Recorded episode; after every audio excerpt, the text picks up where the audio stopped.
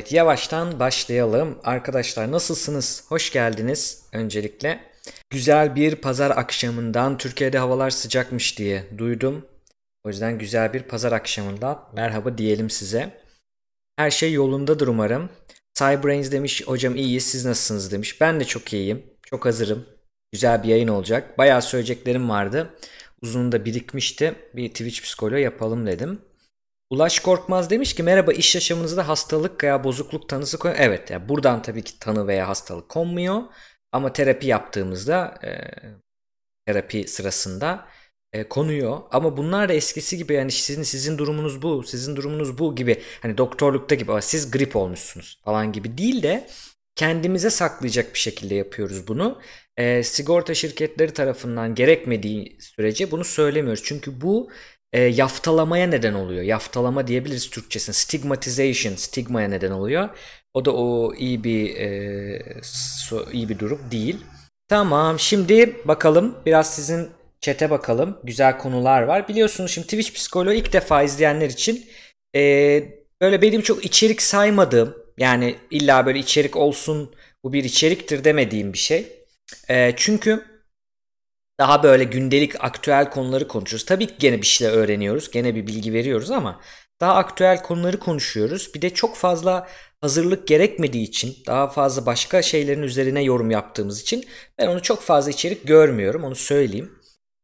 Ama yine de yapıyoruz tabii ki, hoşumuza giden bir şey. Böyle biraz içimizi dökmek, genel konulardan sohbet etmek karşılıklı ve olaylara psikoloji çerçevesinden bakmak, psikoloji gözlüğüyle bakmak dediğimiz bir şey. Dolayısıyla onu söyleyeyim. İlk defa izleyenler böyle bir şey. Yani siz bana mesela link atabiliyorsunuz, bir şeyler yolluyorsunuz. Biz bunları inceliyoruz psikoloji açısından. Diyelim benim bugün düşündüğüm 4 tane konu var aklıma gelen. Başlıkta görüyorsunuz onlar. Susamam klibi. Kadına şiddet meselesinin psikolojik açıdan bir yaklaşımı. Hani o böyle bir anda bir yayında konuşup bitireceğimiz bir şey değil o. Onu bir konuşalım. Bir de daha böyle teknoloji tarafından da mesela Apple'ın sunumları ile ilgili bir iki psikolojik taktik kullanıyorlar. Onları anlatacağım size. Salı günü galiba sunumları var yine. Bir tanıtımları var. Bir de Hindistan'ın ay modülünün inlememesi ya da daha haber alınamaması diyeyim. İndi de belki haber alınamaması ve oradaki insanların tavırları konusunda bir şeyler anlatacağım. Bunlar benim kafamdakiler ama siz de tabii ki soru sorabilirsiniz, yönlendirebilirsiniz. Canlı yayının güzelliği bu. Şimdi hemen iki tane küçük bilgi vereyim. Bir, bu canlı yayını şimdi izlerseniz izliyorsunuz. Eğer kaçırırsanız bir hafta sonra YouTube'dan izleyebilirsiniz. Ama ben bir hafta beklemek istemiyorum, hemen izleyeyim ertesi gün derseniz o zaman abone olmak durumundasınız. Abonelerimize bir jest olarak böyle bir şey yaptık. Geçmiş yayınları Twitch'ten 60 güne kadar abonelerimiz hemen anında yayın biter bitmez tekrarını izleyebiliyorlar, sesli görüntülü. Diğer izleyicilerimiz de YouTube'dan bir hafta sonra izliyor. Geçen yayında bunu anlattım sebeplerini. Ayrıca onu zaten o açıklamayı koyacağız, onu söyleyelim. Dolayısıyla şimdi izlersiniz çok daha güzel olur. Düzel demişsiniz, süper. Bakayım başka arada bir soru var mı? Twitch psikoloğu olunca konu Onedio'nun etkinliğini inceleme imkanınız olur mu? Olur. Ne olduğunu bilmiyorum. Bana atın. Linkini atın. Onedio dediğinizi inceleyelim. Evet. Şimdi hazırsanız biraz başlayalım. Ben böyle biraz gördüğüm şeyleri anlatmaya çalışacağım. Sizden de yorumlar alacağım. Sizin de fikirlerinizi alacağım. Linkini atarsan Cybrain çok güzel olur. Bakalım ona sonra. Şimdi şöyle bir şey gördüm Twitter'da. Şunu bir inceleme başlayalım şöyle bir yavaştan. Bismillah. Nerede o? Heh. Evet. Şöyle bir şey gördüm. Bir yayıncı bunu paylaşmış. Bir Twitch yayıncısı. Dur bir demeyeyim de kaynak vereyim. Zade beyefendi paylaşmış. Zade paylaşmış. Oradan gördüm ben de. Onun sayesinde farkında oldum. Şöyle bir şey. Herhalde sözlük gibi bir ortam bu. Zannediyorum Twitch sözlük olabilir. Veya ekşi sözlük de olabilir. Bilmiyorum. Bir sözlük ortamı gibi bir yerde demiş ki ama yok yayıncılık çok zor iş. Tez yok, araştırma yok, ev işi yok, geliştirme yok vesaire. İşte hizmet ne istersem o, siz beni besleyin, okumak yok, diploma gerekmiyor, GPA derdi yok falan demiş. Yani kısaca özet geçeyim, şimdi hepsini okumuyorum. Mevki derdi olmayan bir şey. Çok fazla kaliteli veya bir proje özel böyle bir iş değil demeye çalışıyor. Yani profesyonel, sizin zamanınızı alacak veya bir kalite standardı olan, öyle diyelim ya yani bir standardı olan bir iş değil. Sunum hazırlamak gibi de değil. Hani resmi kıyafet gibi bir zorluğu olan, sorumluluğu olan bir iş değil anlamında bir argümanı var. Örneklerle anlatmış. Ondan sonracığıma, sevgili yayıncılar, 20 yaş ve üstündeki okumuş insanlar bu lafları yemez. Hayatınızı o vasıfsızlıkla, bilgisizlikle yapabileceğiniz en iyi, en basit işi yapıyorsunuz. Bir de bunun için söyleniyor musunuz? Yani bir şeye cevap olarak söylemiş bunu. Beleş içeriğimizi beğenen insanlar iyi ki var diyeceklerine bir de yetmezmiş gibi şikayet ediyorlar. Yakında trip atıp yayını da kaparlar. Yani herhalde abone olmuyorsanız kapatıyorum gibi bir şey yazmış. Şimdi tabii ki buna Twitch yayıncıların tepkilerini tahmin edebilirsiniz. Ben söylemiyorum ama hoşlarına gitmeyen bir tepki. Bu arada tepki %100 de doğru değil, onu söyleyelim. Zaten biz burada ne anlatmaya çalışıyoruz? Bilim öyle çok, yani bilim heyecanlı bir şey ama sizin bizim bildiğimiz anlamda heyecanlı bir şey değil. Ne anlamda? Yani şöyle, bilimde mesela şaşırma duygusu çok baskın bir duygu değil veya ne bileyim heyecan duygusu o kadar baskın bir duygu değil. Daha çok şüphe baskın bir duygu. Dolayısıyla şöyle keskin hatlar yok bilimde. Mesela Celal Hoca gibi, yani üniversite Türkiye'de vardır, üniversite yoktur. Şu şeyin en iyisi budur, bu şeyin en iyisi kötüdür. İşte Carl Sagan sahtekardır, bu dünyanın en iyisidir. Böyle ikilik şeyler yok bilimde aslında. Çünkü olaylar hep bu kadar basit değil, karmaşık. Dolayısıyla hep şunu öğretmeye çalışıyorum. Bir mesaj, bir şey ya süper doğrudur ya da süper yanlıştır dememek lazım. Şimdi burada da doğru kısımlar var, yanlış kısımlar var. Öyle incelemek istiyorum. Bir örnek olsun size de. Şimdi şu konuda haklı bence yazan kişi. Hakikaten çok fazla böyle geliştirme gerekmeyen, yenilik gerekmeyen, bir nevi sohbet olan, hazırlığı gerekmeyen ya da daha önceden eğitim gerekmeyen, anlattıkları konuyla ilgili eğitim, birikim gerekmeyen, tamam mı? Böyle yayınlarda yapıp hiç şikayet etmeden düzgün yapıp normal durumunda yapan da var ama gene böyle yapıp yine de bir de abone olmadıkları zaman izleyicilere bir nevi böyle bir hani şikayet eden, ay çok zor bu iş, çok beni anlamıyorsunuz, zor bu iş gibi şikayet eden yayıncılar da var. Bu konuda haklı. Bence hani şikayet etme hakları var mı yok mu bunu ben söyleyecek durumda değilim. Ama hani bu biraz böyle bir komik oluyor. Bana da öyle geliyor. Bu konuda kabul ediyorum. Buna kabul ediyorum. Ama onun dışında bu mesajda başka bir şey de görüyorum. O da ne? Şimdi bu kadar paragraf bir mesaj yazıyorsanız bu sizde de bir tepki uyandırmış demektir. Yani yazan kişide de bir duygu var. Ne bu duygu? Bu duygu aslında karşı tarafı düşürmeye yönelik, karşı tarafı değersizleştirmeye yönelik bir saldırgan bir duygu aslında. Onu görüyoruz burada. Yani nedir? İşte okumuş insanlar bu lafları yemez. Vasıfsızlıkla, yani bu anlattığının vasıfla bir alakası yok ama vasıfsızlıkla, işte bilgisizlikle yapacağınız en basit işi yapıyorsunuz. Yani işiniz o kadar zor değil, abartmayın gibi bir de o duyguyu da yakalayalım burada. Evet, mesajın bir kısmı doğru, katılıyorum. Öyle paylaştım zaten Twitter'da ben. İronik ama katılıyorum dedim. Yani bir Twitch yayıncısı olarak söylediğine katılıyorum arkadaşın genel olarak. Ama katılmadığım yer nedir? Genelleme yapmak. Yani herkes böyle değil. Veya hakikaten çok gerekli olmayan, ne bileyim, yani hazırlık gerektirmeyen bir iş yapıyordur ama bununla ilgili şikayet de etmiyordur. Bunun için eğlenerek yapıyordur. İzleyen izlesin, istemeyen izlemesin diyordur. Hani arası da var. Bunu söyleyelim. Bakalım siz ne düşünüyorsunuz? Size bakalım. Linki attım hocam. Şu anda canlı yayındalar. Bakalım. Tamam. Twitch'te bir Twitch şeyi bu da. Tamam. Link dursun. Bakalım. Bilimde her doğru gelecekte daha doğru tarafından yanlışlanıncaya kadar doğrudur. Evet, çok güzel. Karl Popper demiş. Limitin bir de kaynak alırsak çok güzel olur. Nereden, ne zaman söylemiş bunu Karl Popper? Onu da bilelim. Çok güzel olur. Ondan sonra bakayım yayın ne durum? Tamam. Hata yok, doğru yazmış demiş. Evet, ben bir kısmında hatalı gördüm, bir kısmına katılıyorum. Siz ne düşünüyorsunuz? Siz izleyici perspektifinden ne düşünüyorsunuz bu konuda? Onu konuşalım. Bugün yayın uzun, zamanımız bol. Rahat rahat konuşalım. Çayınızı kahvenizi alın. Rahat rahat sakin sakin konuşalım. Olacak daha önemli bir yeriniz yoksa, başka bir işiniz yoksa, ne bileyim, kaçırmak istemediğiniz, izlemek istediğiniz başka bir şey yoksa bizle olursanız ben çok mutlu olurum. Biz çok mutlu oluruz. Birlikte konuşuruz. Herkese merhaba demiş Protestosteron. Hoş geldin. Evet, sizin de görüşlerinizi alalım. Ben de o arada diğer konuya geçeyim. Daha doğrudan kastımızın ne olduğuna bağlı bence demiş Cyberbrains. Yani ben de katılıyorum. Şöyle buradaki olay bence Hakikaten böyle yapanlar var. Bu tabi sadece Twitch yayıncılarına has değil. Ne bileyim, böyle içi boş selebritiler de var. Ünlüler de var. Hani onlarda da bizim hayatımız çok zor. Evet, zor olabilir bu arada. Burada şu kaideyi de söylemek lazım.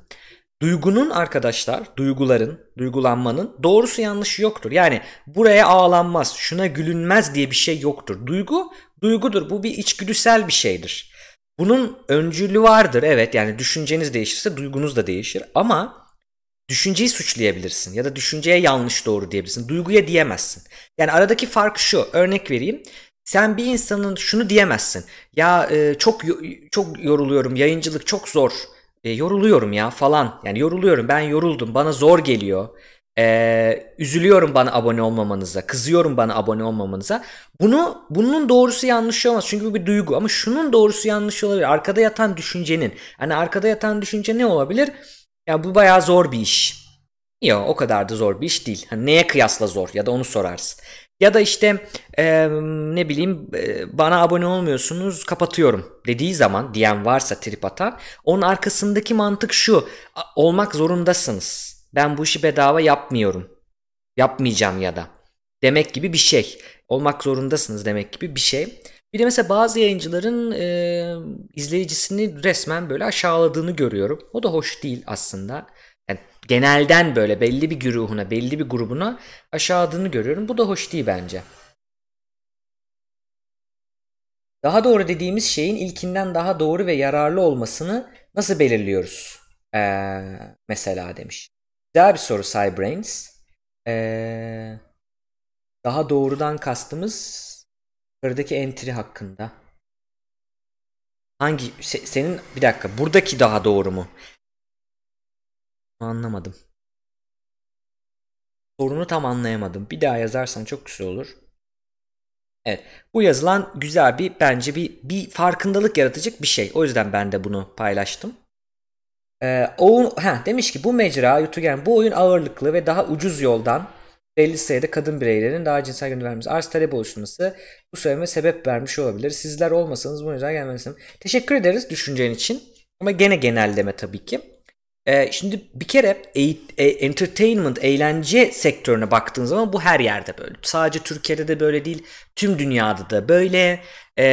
Yani bir şekilde zaten hani insanın düşüncelerinden, görüşlerinden ziyade dış görünüşün, kadın olsun erkek olsun hiç fark etmez, dış görünüşüyle bir şey çekmesi bana çok mantıklı, hoş gelmiyor. Ama böyle yani, dolayısıyla hani bu bütün eğlence sektörü için geçerli bir şey. Aynen. Şimdi bunu geçiyorum. İlk konumuza gelelim. Biliyorsunuz, izlediniz mi klibi? Bu Susamam klibi bayağı bir olay oldu. İki tane gerçi, olay klibi ve Susamam klibi. Ben olay klibini çok şey yapmadım. Yani benim çok hoşuma gitmedi. Susamam klibi de yine hep diyorum ya, müthiş güzel, müthiş kötü değil. Arada onu anlatacağım. Susamam klibiyle ilgili yalnız çıkaracağımız bir iki psikolojik çıkarım var. Oradan alabileceğimiz şeyler var. O yüzden onu örnek yapmak istiyorum. Siz izlediniz mi? Neler düşünüyorsunuz? Sizden biraz görüş alalım. Chatten. Evet, uygulamalar bile bu yönde, doğru. Yani hangisi kolay, hangisi daha eğlendiriciyse ona gidiyor. Ama bizim bu tabii ki eğlenmek hakkımız, eğlence sektörü tabii ki var. Ama her zaman da bu değil. Birazcık da eğlencenin de içi dolusu. Yani öyle bir film izlersin ki sana bir sürü de bir şey verir yani, hani bayağı böyle bir ağzında. Mesela geçen gün şey izledim tekrar, Contact filmini izledim. Geek Yapar'ın listesindeydi. Geek Yapar'ın sinema günlükleri var, tavsiye ederim. O listedeydi ondan sonra ve çok filmi bir daha izlediğinde bilimle ilgili o kadar güzel başka şeyler de öğreniyorsun ki hani evet eğlence ama bana göre içi daha dolu bir eğlence diye söyleyebiliriz. Tamam Demidim. Teşekkür ederiz. Ne yaptınız? İzlediniz mi Susamam klibini? Ne düşünüyorsunuz bu kliple ilgili? Sizden görüş alalım. Ne hissettirdi size? Aslında iki şeyi ayıralım. Size ne hissettirdi? Önce onu alayım. Bu klibi izlediğinizde ne hissettiniz? Şurasında şunu hissettim falan. Bunu söyleyebilirsiniz. Sonra da ayrıca başka bir şey soracağım. Önce şunu söyleyelim. Yani ne hissettiniz?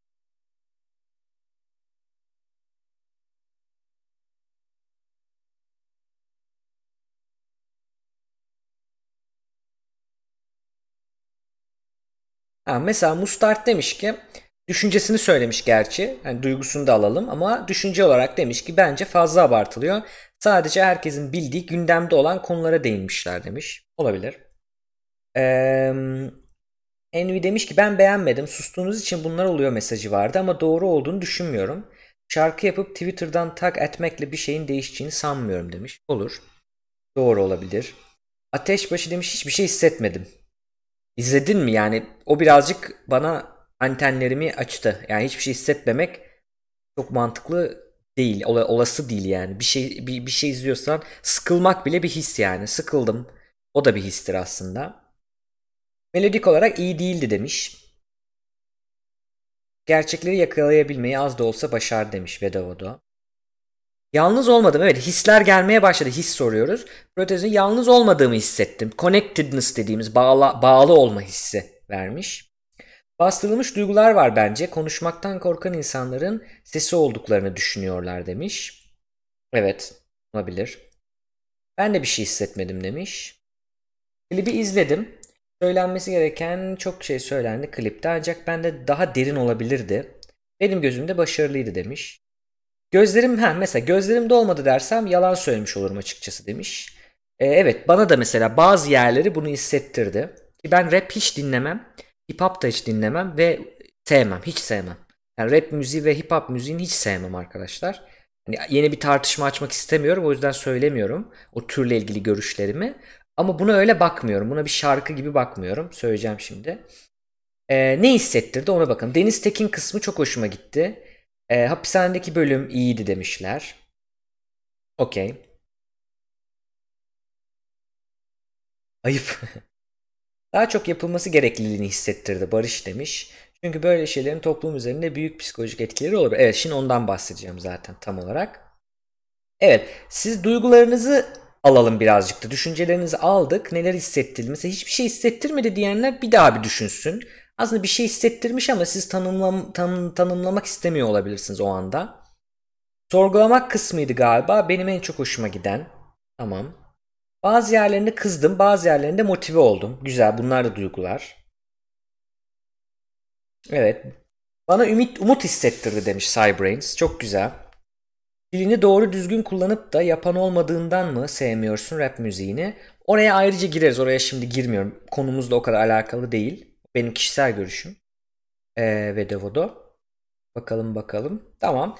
Ben de biraz bahsedeyim. Ben başka yerden alacağım tabii ki. Şimdi arkadaşlar klibi izledim.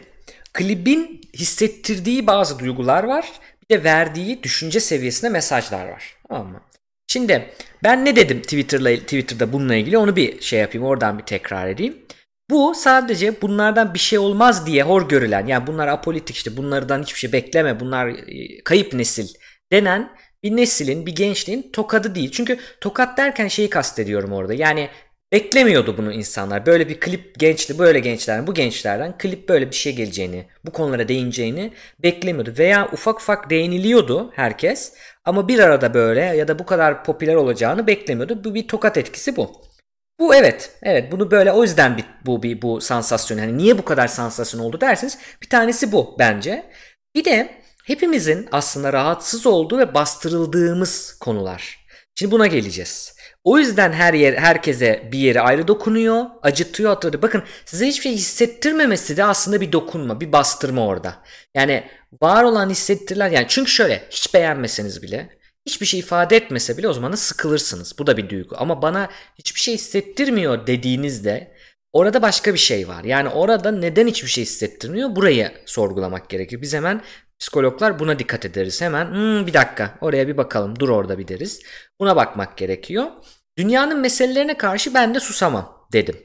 Çünkü zaten susmuyoruz. Yani zaten bir şeyler yapıyoruz. Bir sonraki tweette de şunu söyledim. Nerede o? Şimdi herkes aslında hani sustunuz, bir şey yapmadınız, konuşmadınız demek, hani o öyle bir mesaj var ama amaç aslında burada konuşmak sadece şarkı söylemekle, sadece çıkıp bir yere konuşmakla değil, bir sürü şeyle yapılabilir. Dünyanın dertleri var. Bakın, dünyanın diyorum. Türkiye'nin demiyorum. Çok buraya dikkat edin, altını çiziyorum. Dünyanın dertleri var arkadaşlar. Türkiye'nin değil. Burada sayılan birçok dert dünyanın derdi. Hemen hemen hepsi, bakarız şimdi tek tek. Dünyanın derdi. Dolayısıyla dünyanın derdine ayna tuttuğu için, bunu bir tekrar daha gözümüzün önüne getirdiği için evet bende bir şeyleri hissettirdi. Kiminde kızdım, kiminde öfkelendim, işte kiminde hüzünlendim, kiminde çaresizlik hissettim, kiminde de ümitlendim. Tamam. Ama zaten biz konuşmaktan kasıt burada sadece işte Twitter'da tak tak tak yazıyorum işte böyle böyle bilmem ne, evet işte böyle bir grup ötekine diyor, bir grup ötekine diyor. Bu değil aslında. Konuşmak elle tutulur, bu sorunlara çözüm getirecek bir şey yapmak. Bunu böyle bunu konuşmak da değil, bunu yapmak aslında. Buradaki susmamak bu. Şimdi neden peki konuşmaktan korkmayın mesajı var? Bu çok önemli. Çünkü bir şeyler konuştukça çözüm üretilir. Bir şeyler konuştukça olur. Örnek vereyim. Mesela Türkiye oy kullandı, referandum yapıldı ve sistemini değiştirdi. Yönetim şeklini bir şekilde değiştirdi. Parlamenter sistemden başkanlı parlamenter sisteme çevirdi. Doğru mu? Doğru. Bu şekilde demokratik bir oylama oldu, yapıldı. Şimdi bunu beğenirsiniz, beğenmezsiniz. Doğru bulsunuz, doğru bulmazsınız. Ama buraya nasıl gelindi? Bunun hiç esamesi okunmazken bir süre sonra bu konuşulmaya başlandı. Hani asla düşünülemeyecek bir şeyken konuşulmaya başlandı. Şimdi aynı şekilde kadına şiddet bizde bitmez, asla olmaz demek yerine bu konuşulmaya başlanması bile aslında çok önemli. Çünkü konuştukça sizin gündeminizde yer ediyor. Buna agenda setting deniyor medya psikolojisinde. Agenda setting, yani gündem belirleme. Sizin, daha önce de bahsettim bundan, sizin gündeminizi buraya çekiyor. Yani sabah kalktığınızda arkadaşlarınızla kahve arasında, çay arasında konuşurken ya gördün mü, ne oldu bilmem ne derken o haberler bile, yani ana haberde ilk hangi haberin konuşulacağı, son da hangi haberin konuşulacağı bile sizin gündeminizi ayarlıyor. Ya da haberin, hangi haberin manşet olduğu, hangi haberin olmadığı da sizin kafanızda önceliğini belirliyor insanların kafasında. Buna agenda setting deniyor. Bunu yapmak için aslında konuşmak zorundayız. Onun dışında da, şimdi yorumlarınıza geliyorum. Onun dışında da konuşmaktan kasıt arkadaşlar bilimle, bizim yapabildiğimiz bu. Bilim ve eğitim. Ben bunları iyi yapabildiğimi düşünüyorum. Bunlara yatkın olduğumu düşünüyorum. Ben bununla yapıyorum. O arkadaşlar, bu şey içindeki 17 kişi galiba, 17 tane işte rapçi, şarkıcı, söz yazarı, besteci diyelim. Onlar da ne yapmış? Onlar da kendi iyi bildikleri işte konuşmaya çalışmışlar. Yani bunda bu kadar bence şey yapacak bir şey yok. Hani ne bileyim nasıl yaparlar falan abartacak bir şey yok o anlamda. Geliyorum, sizin yorumlarınıza geliyorum. Bakayım. Bakalım. Nerede kalmışız?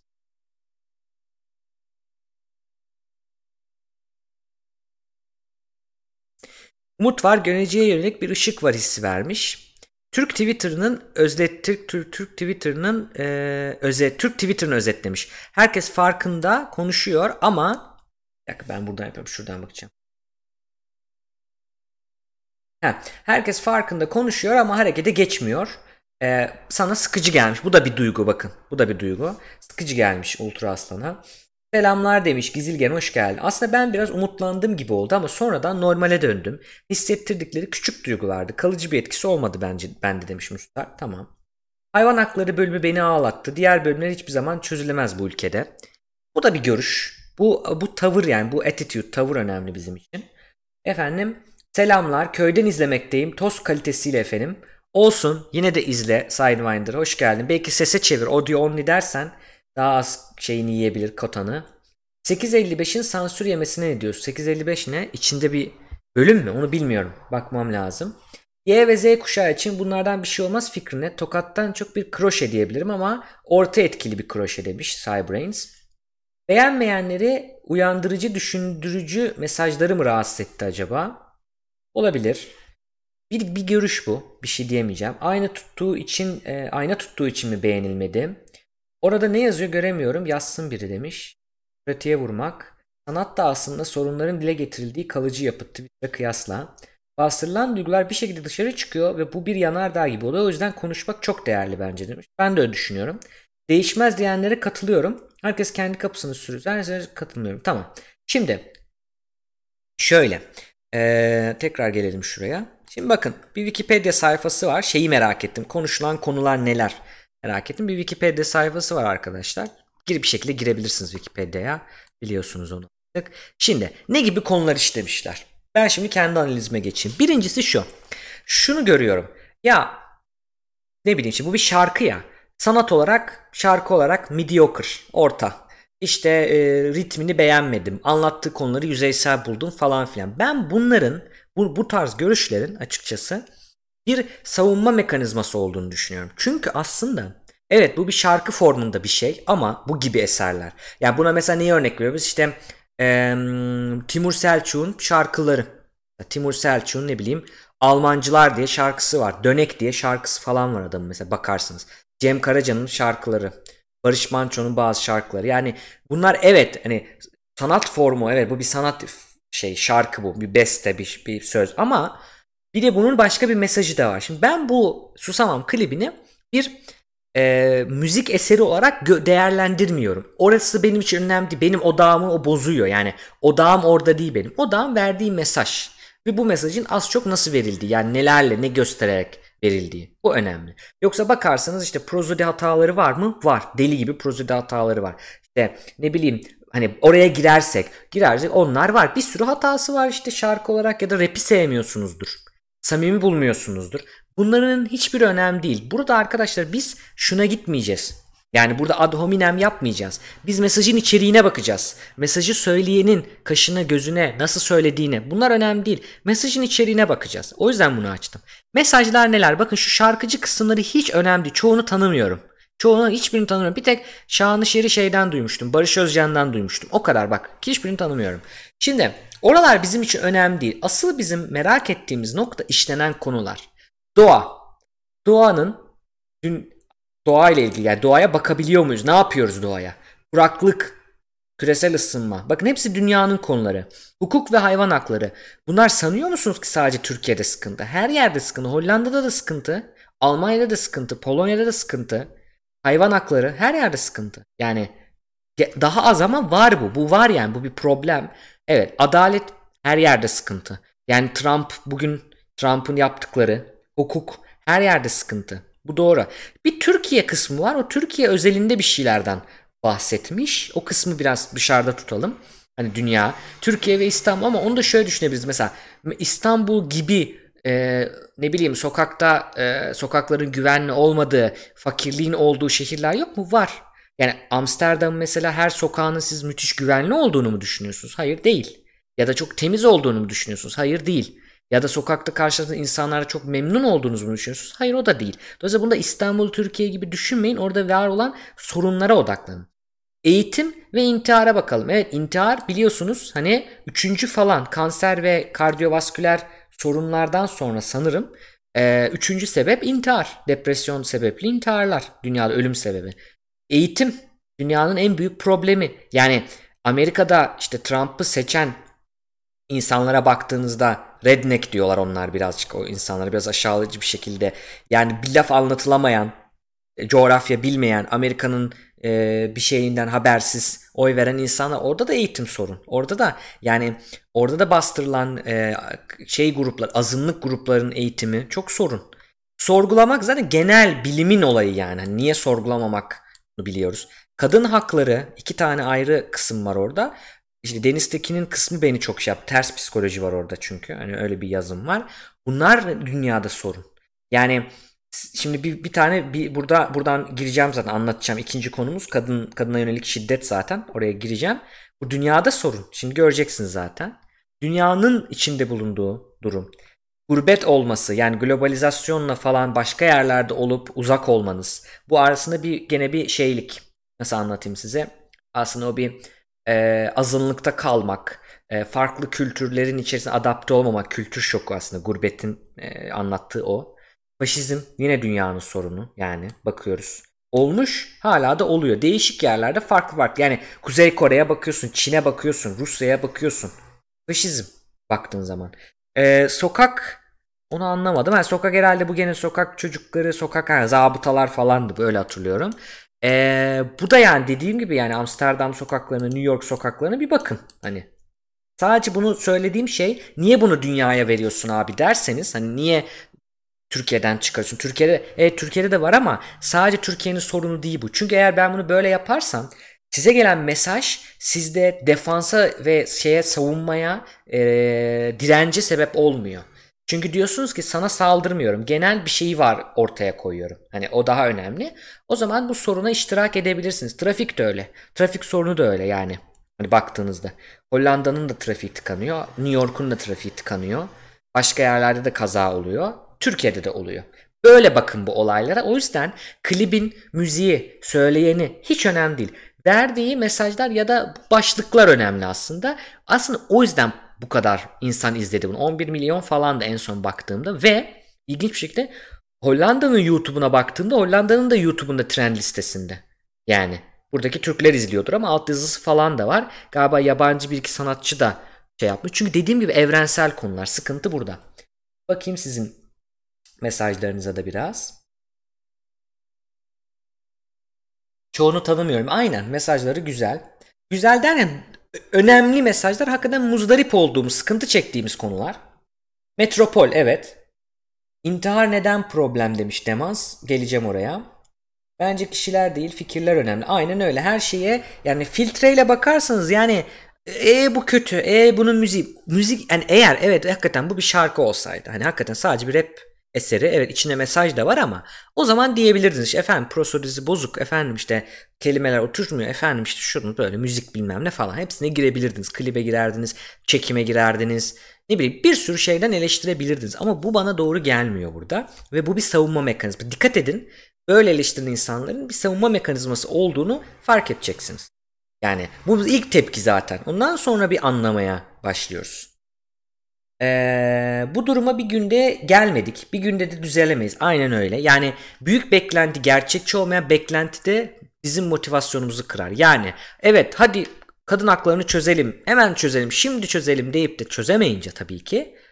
Ama olmuyor. Ben vazgeçtim. Hani vardı yukarıda biri yazmıştı. Ben bunların düzeleceğine inanmıyorum diyen var. İnanıyorum da diyen var ama inanmıyorum diyenin büyük ihtimal sebebi o. Çünkü büyük beklenti. Hayır. Gerçekçi beklentiyle gidelim. Şahsen yaşadığım çevremin yozlaştığını gözlemliyorum. Ben dünyanın hani şeyde diyor ya katılıyorum ona.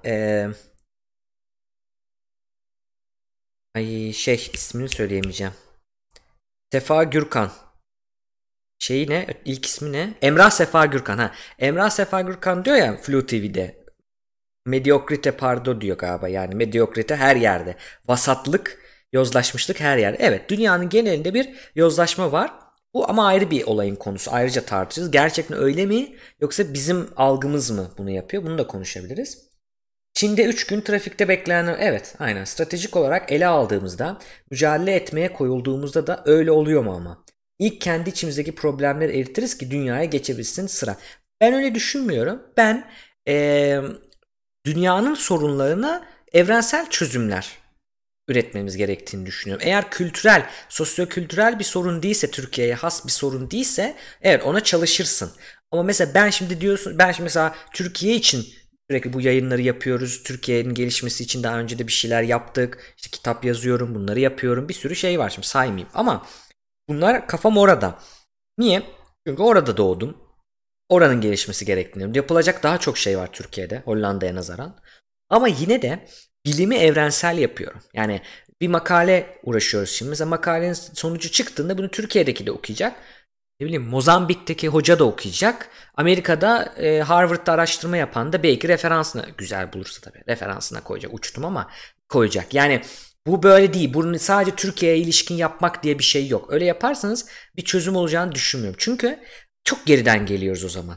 Biz en uca gitmeliyiz. Şeyin söylediği gibi, Özgür Demirtaş hocanın söylediği gibi yani gidip frontier'a, en öne gidip en önemli şu anda merak edilen yapılmamış şeyi yapıp bunu her yere yaymalıyız diye düşünüyorum. Kendi problemlerimizi de tabii çözeceğiz. Müziği de önemli konuları kadar demiş. Başka bir yerden yaklaşmış. Başka bir argüman. Sonuçta sanat eseri kalıcı olması için üslup da önemli. Evet yani dimidim daha güzel bir ne bileyim müzikle daha güzel bir üslupla anlatılabilirdi ama benim için dediğim gibi önemli değil. Bu birazcık yani bu sözde söyledin diye ama ben yazı olarak da yazabilirdim. Şimdi ben bunu Twitch'te de anlatıyor olabilirim. Şey diyebilirsin, evet sen bu Twitch yapıyorsun, ışığın güzel olsun. Söylediğin daha güzel söyle, daha iyi bizi eğlendir, daha iyi Twitch yayını yap ki. Evet doğru, yanlış değil ama asıl mesaj o değil. Yani onu salmamak lazım, evet, ama asıl mesaj o değil. Ama senin argümanında mantıklı buluyorum. Başka bir açıdır. Saygı duyuyorum. Şarkılar tek seri nokta söyleyen tek bir kadın olması demiş. Şimdi bir dakika, bir iki nokta oraya gidelim. İntihar neden problem demiş Demaz. İntihar bir şekilde insan hayatının gitmesi, erimesi ve şunu diyebilirsin. İntihar bir kişinin kendi seçimidir. Buna karışamazsın. Evet. Bu böyle intiharlara karışamaz. Ama ne yazık ki biz depresyonda, majör depresyonda biliyoruz ki o kişinin gerçeklik algıları değişiyor. Yani o kişi depresyonda olmasaydı, o kişi belli bir madde etkisi altında olmasaydı ya da bu kararı vermeyecekti, böyle düşünmeyecekti. Yani bir nevi suç işleme ehliyeti yok gibi düşünebilirsin o anlamda, bir nevi diyorum. Dolayısıyla biz öncelikle bunu ortadan kaldıralım, bununla savaşalım. Sonra sen gene aklın başındayken normal üzüntüyle, yani depresyon değil de hastalık olmayan normal üzüntüyle intihar et. Yani o kadar sorun değil. Ama insanlar ölüyor bu sebepten. Yani anlatabiliyor muyum? İntiharın önlenebiliyorsa, önlenebilme şansımız varsa, insan hayatını kurtarma şansımız varsa kurtarmalıyız. Dolayısıyla bu yüzden sorun. Öyle bir cevap vereyim sana. Dimidim de demiş ki şarkıda tek sevmediğim nokta söyleyenin tek bir kadın olması. Evet, ama böyle bir şey de olmasını taraftar değilim. Yani ortadan çizgi çekelim. Yani eşitiz madem, işte yarı kadın yarı erkek, sayısal böyle, hani şu kadar kadın olsun bu kadar kadın olsun, böyle bir taraftar da değilim. Hiç olmaması tabii ki bir sorun olabilir ya da yani şey çok bana yüzeysel geliyor. Yani bir tane kadın olsun diye kadın koyalım falan. Öyle bir şey değil. Bence hakikaten Deniz Tekin söyleyebiliyormuş, yapabiliyormuş. O belki ararlarken herkese sordular, başka kadınlara da sordular. O evet dedi, o müsait oldu, geldi, yaptı. Yani olayları yine böyle değerlendirmemek taraftarıyım. Biraz görsel, yüzeysel değerlendirme. Biz şuna bakalım, onları boş verin. Biz bu konularda ne yapabiliriz ona bakalım. Şimdi bu konuların herhangi biriyle, bakın ekranda görüyorsunuz. Bu konuların herhangi biriyle ilgili susamam dediğiniz, söyleyebilecek sözünüz, projeniz, fikriniz var mı? Yapabilecek bir şeyiniz var mı? Veya halihazırda yapabiliyor musunuz? Yani şey diyebilirsin. Evet abi, ben Cedet abi, ben işte kuraklık, abi ya illa büyük olmak zorunda değilim de, yani hani ben işte kuraklık konusunda ne bileyim temayla çalışıyorum. Ben şunu yapıyorum kuraklık konusunda. İşte hukuk konusunda ben bunu yapıyorum. Evet, bir şey yapıyorum şu anda. Sadece Twitter'da yazmaktan veya söylemekten çok bir şey yapıyorum dediğiniz bir şey var mı? Ya da bir fikriniz var mı? Onları alalım. Abi ben açıkçası aklıma geldi. Özgür hocamızın attığı tweetlerin bazıları çok sahte ve balon gibi geliyor ve takipten çıktım. Katılıyorum. Ama yine aynı şey, bakın. İnsan, yani siyah beyaz düşünceyi kurtulmamız lazım. Siyah beyaz düşünce ilkelliktir arkadaşlar. Beynin ilkel tarafının bir sonucudur. Yani siyah beyaz düşünceden kurtulun. Özgür Hoca çok iyi ya da Özgür Hoca çok, böyle bir şey yok. Özgür Hoca'nın şu söylediği doğru olabilir ama o doğru olması Özgür Hoca söyledi diye değil. Doğrudur diye doğrudur. Başka faktörlere göre doğrudur. Ne diyoruz? Nullius in verba diyoruz değil mi? Kanal bayağıdır, kaç aydır bunu söylüyoruz. Nedir? Kimsenin sözüne göre değil. Ben sadece ismini veriyorum ki referans vermek için, onu kaynak göstermek için söylüyorum. Yoksa Özgür Hoca dedi diye doğru değil. Her ben de desem doğru, X de dese, Y de dese doğru. Bakın böyle bakın olaylara. Ya buradaki şu kişiyi sevmiyorum, bu şarkı çöp. Bu şarkı değil, işte ne bileyim şeyi yok, prozodisi yok, çöp. Böyle bir şey yok. Başka bir şeye odaklanın orada. Onu söylemeye çalışıyorum. Dolayısıyla bu önemli. Evet, başka tweetleri çöp olabilir. Ama o söylediği doğru. Bu gerçeği değiştirme. İnsanlara lütfen böyle bakın arkadaşlar. Bir örnek vereyim. Bir Twitch yayıncısı mesela, ben tavırlarını hiç sevmiyorum. İnsanlara yaklaşımını hiç sevmiyorum. Hiç haz etmiyorum. Ama içeriklerini izliyorum ve şey yapıyorum. Söylediği görüşlere katılıyorum yani. Bu olabilir. Bunu becerebiliriz. Bunu becerebiliriz. Bu böyle olmadan zaten bilimsel düşünce gelmiyor. Yani buna bakmak gerekiyor. Anksiyete intihara sebep oluyor mu? Yok, olmaz diyemeyiz. Gizilgen, onu söyleyeyim. Olabilir. O da olabilir. Mesela yani anksiyetenin intiharı ise anksiyeteyle karışık depresyon. İlla üzüntüden intihar etmiyoruz. Yani o da var. Self harm'a sebep olabilir. Kendine zarara sebep olabilir. Bu şekilde intihara gidebilir. O yüzden sebep olmaz diyemeyiz. Olabilir. Ama olur olmaz demiyorum. Bakın olabilir diyorum. Rapçi kadın az Türkiye'de. Bir istatistik olarak söyleyebilirsin. Keşke daha fazla olsa. İçten dışanın yanına dıştan içe de girebilir o halde. İki yönlü saldırırız. Bir tane vardı hatta yanlış hatırlamıyorsam. Ben de kadına şiddet konusunda ülke... Bak çok güzel. Evet. Kadın hakları başlığını 2 kere işlemişler ama bir şey olmaz demek, daha önemli bulmuş olabilirler. Ben şikayetçi değilim. Böyle işlerin çok samimi olduğunu düşünmüyorum. Bu şarkıyı yapan insanlara iyi güzel bir konuya değiniyorlar ama onların bunu yapması hiçbir şey değiştirmiyor. Ama bu iş onları ünlü ediyor. Şimdi güzel. Eren'in görüşü. Eren 101'in görüşü. Bakın demin dediğim gibi. Evet. Bu çok bu yani bir şey beğenip beğenmemenin şeyi olamaz. Niye beğendin, niye beğenmedin diyemem. Çok haklı bir görüş, doğru bir görüş ama fokus orada değil, odak orada değil. Hani diyebiliriz ben odağa bakmayacağım, ben böyle bakacağım diyebilirsin ama gel bir bakış açısı daha verelim. Sen gene kendin karar ver yine. Şu bakış açısı. Evet. İnsanların ne demiş? Samimi olmayabilir. Bakın yapmacık olabilir. İyi güzel bir konuya değiniyor. Buraya baksan. Sen buradan ne yapabilirsin? Bu konularla ilgili seni bir şey yapmaya itiyor mu? Evet, biz mesela gelecek bilimde yapıyorduk zaten. Ben bu videoyu izlediğimde daha 4 elle sarılmak istedim. Ben bu videoyu izlediğimde sinir bilim ve psikoloji deneyine gidip 5 kişiyi 10 saat boyunca deney yapmak, MR'da taramak bana daha motive etti beni. Daha işime sarıldım mesela. Mutlu etti beni. Çünkü bir şey yapıyorum dedim. Gelecek bilim deneyinin bir şey yapıyorum dedim. Bir şey değiştirmediğini düşünmüyorum. Şöyle bir şey var. Klipten sonra bunu bakın en basitinden şu, biz bunu konuşuyoruz şu anda. Bunu konuşmak bile, insanların ajandasına koymak bile, belki bu yayını izledikten sonra diyeceksiniz ki ya hakikaten ben bu videoya böyle bakmamıştım.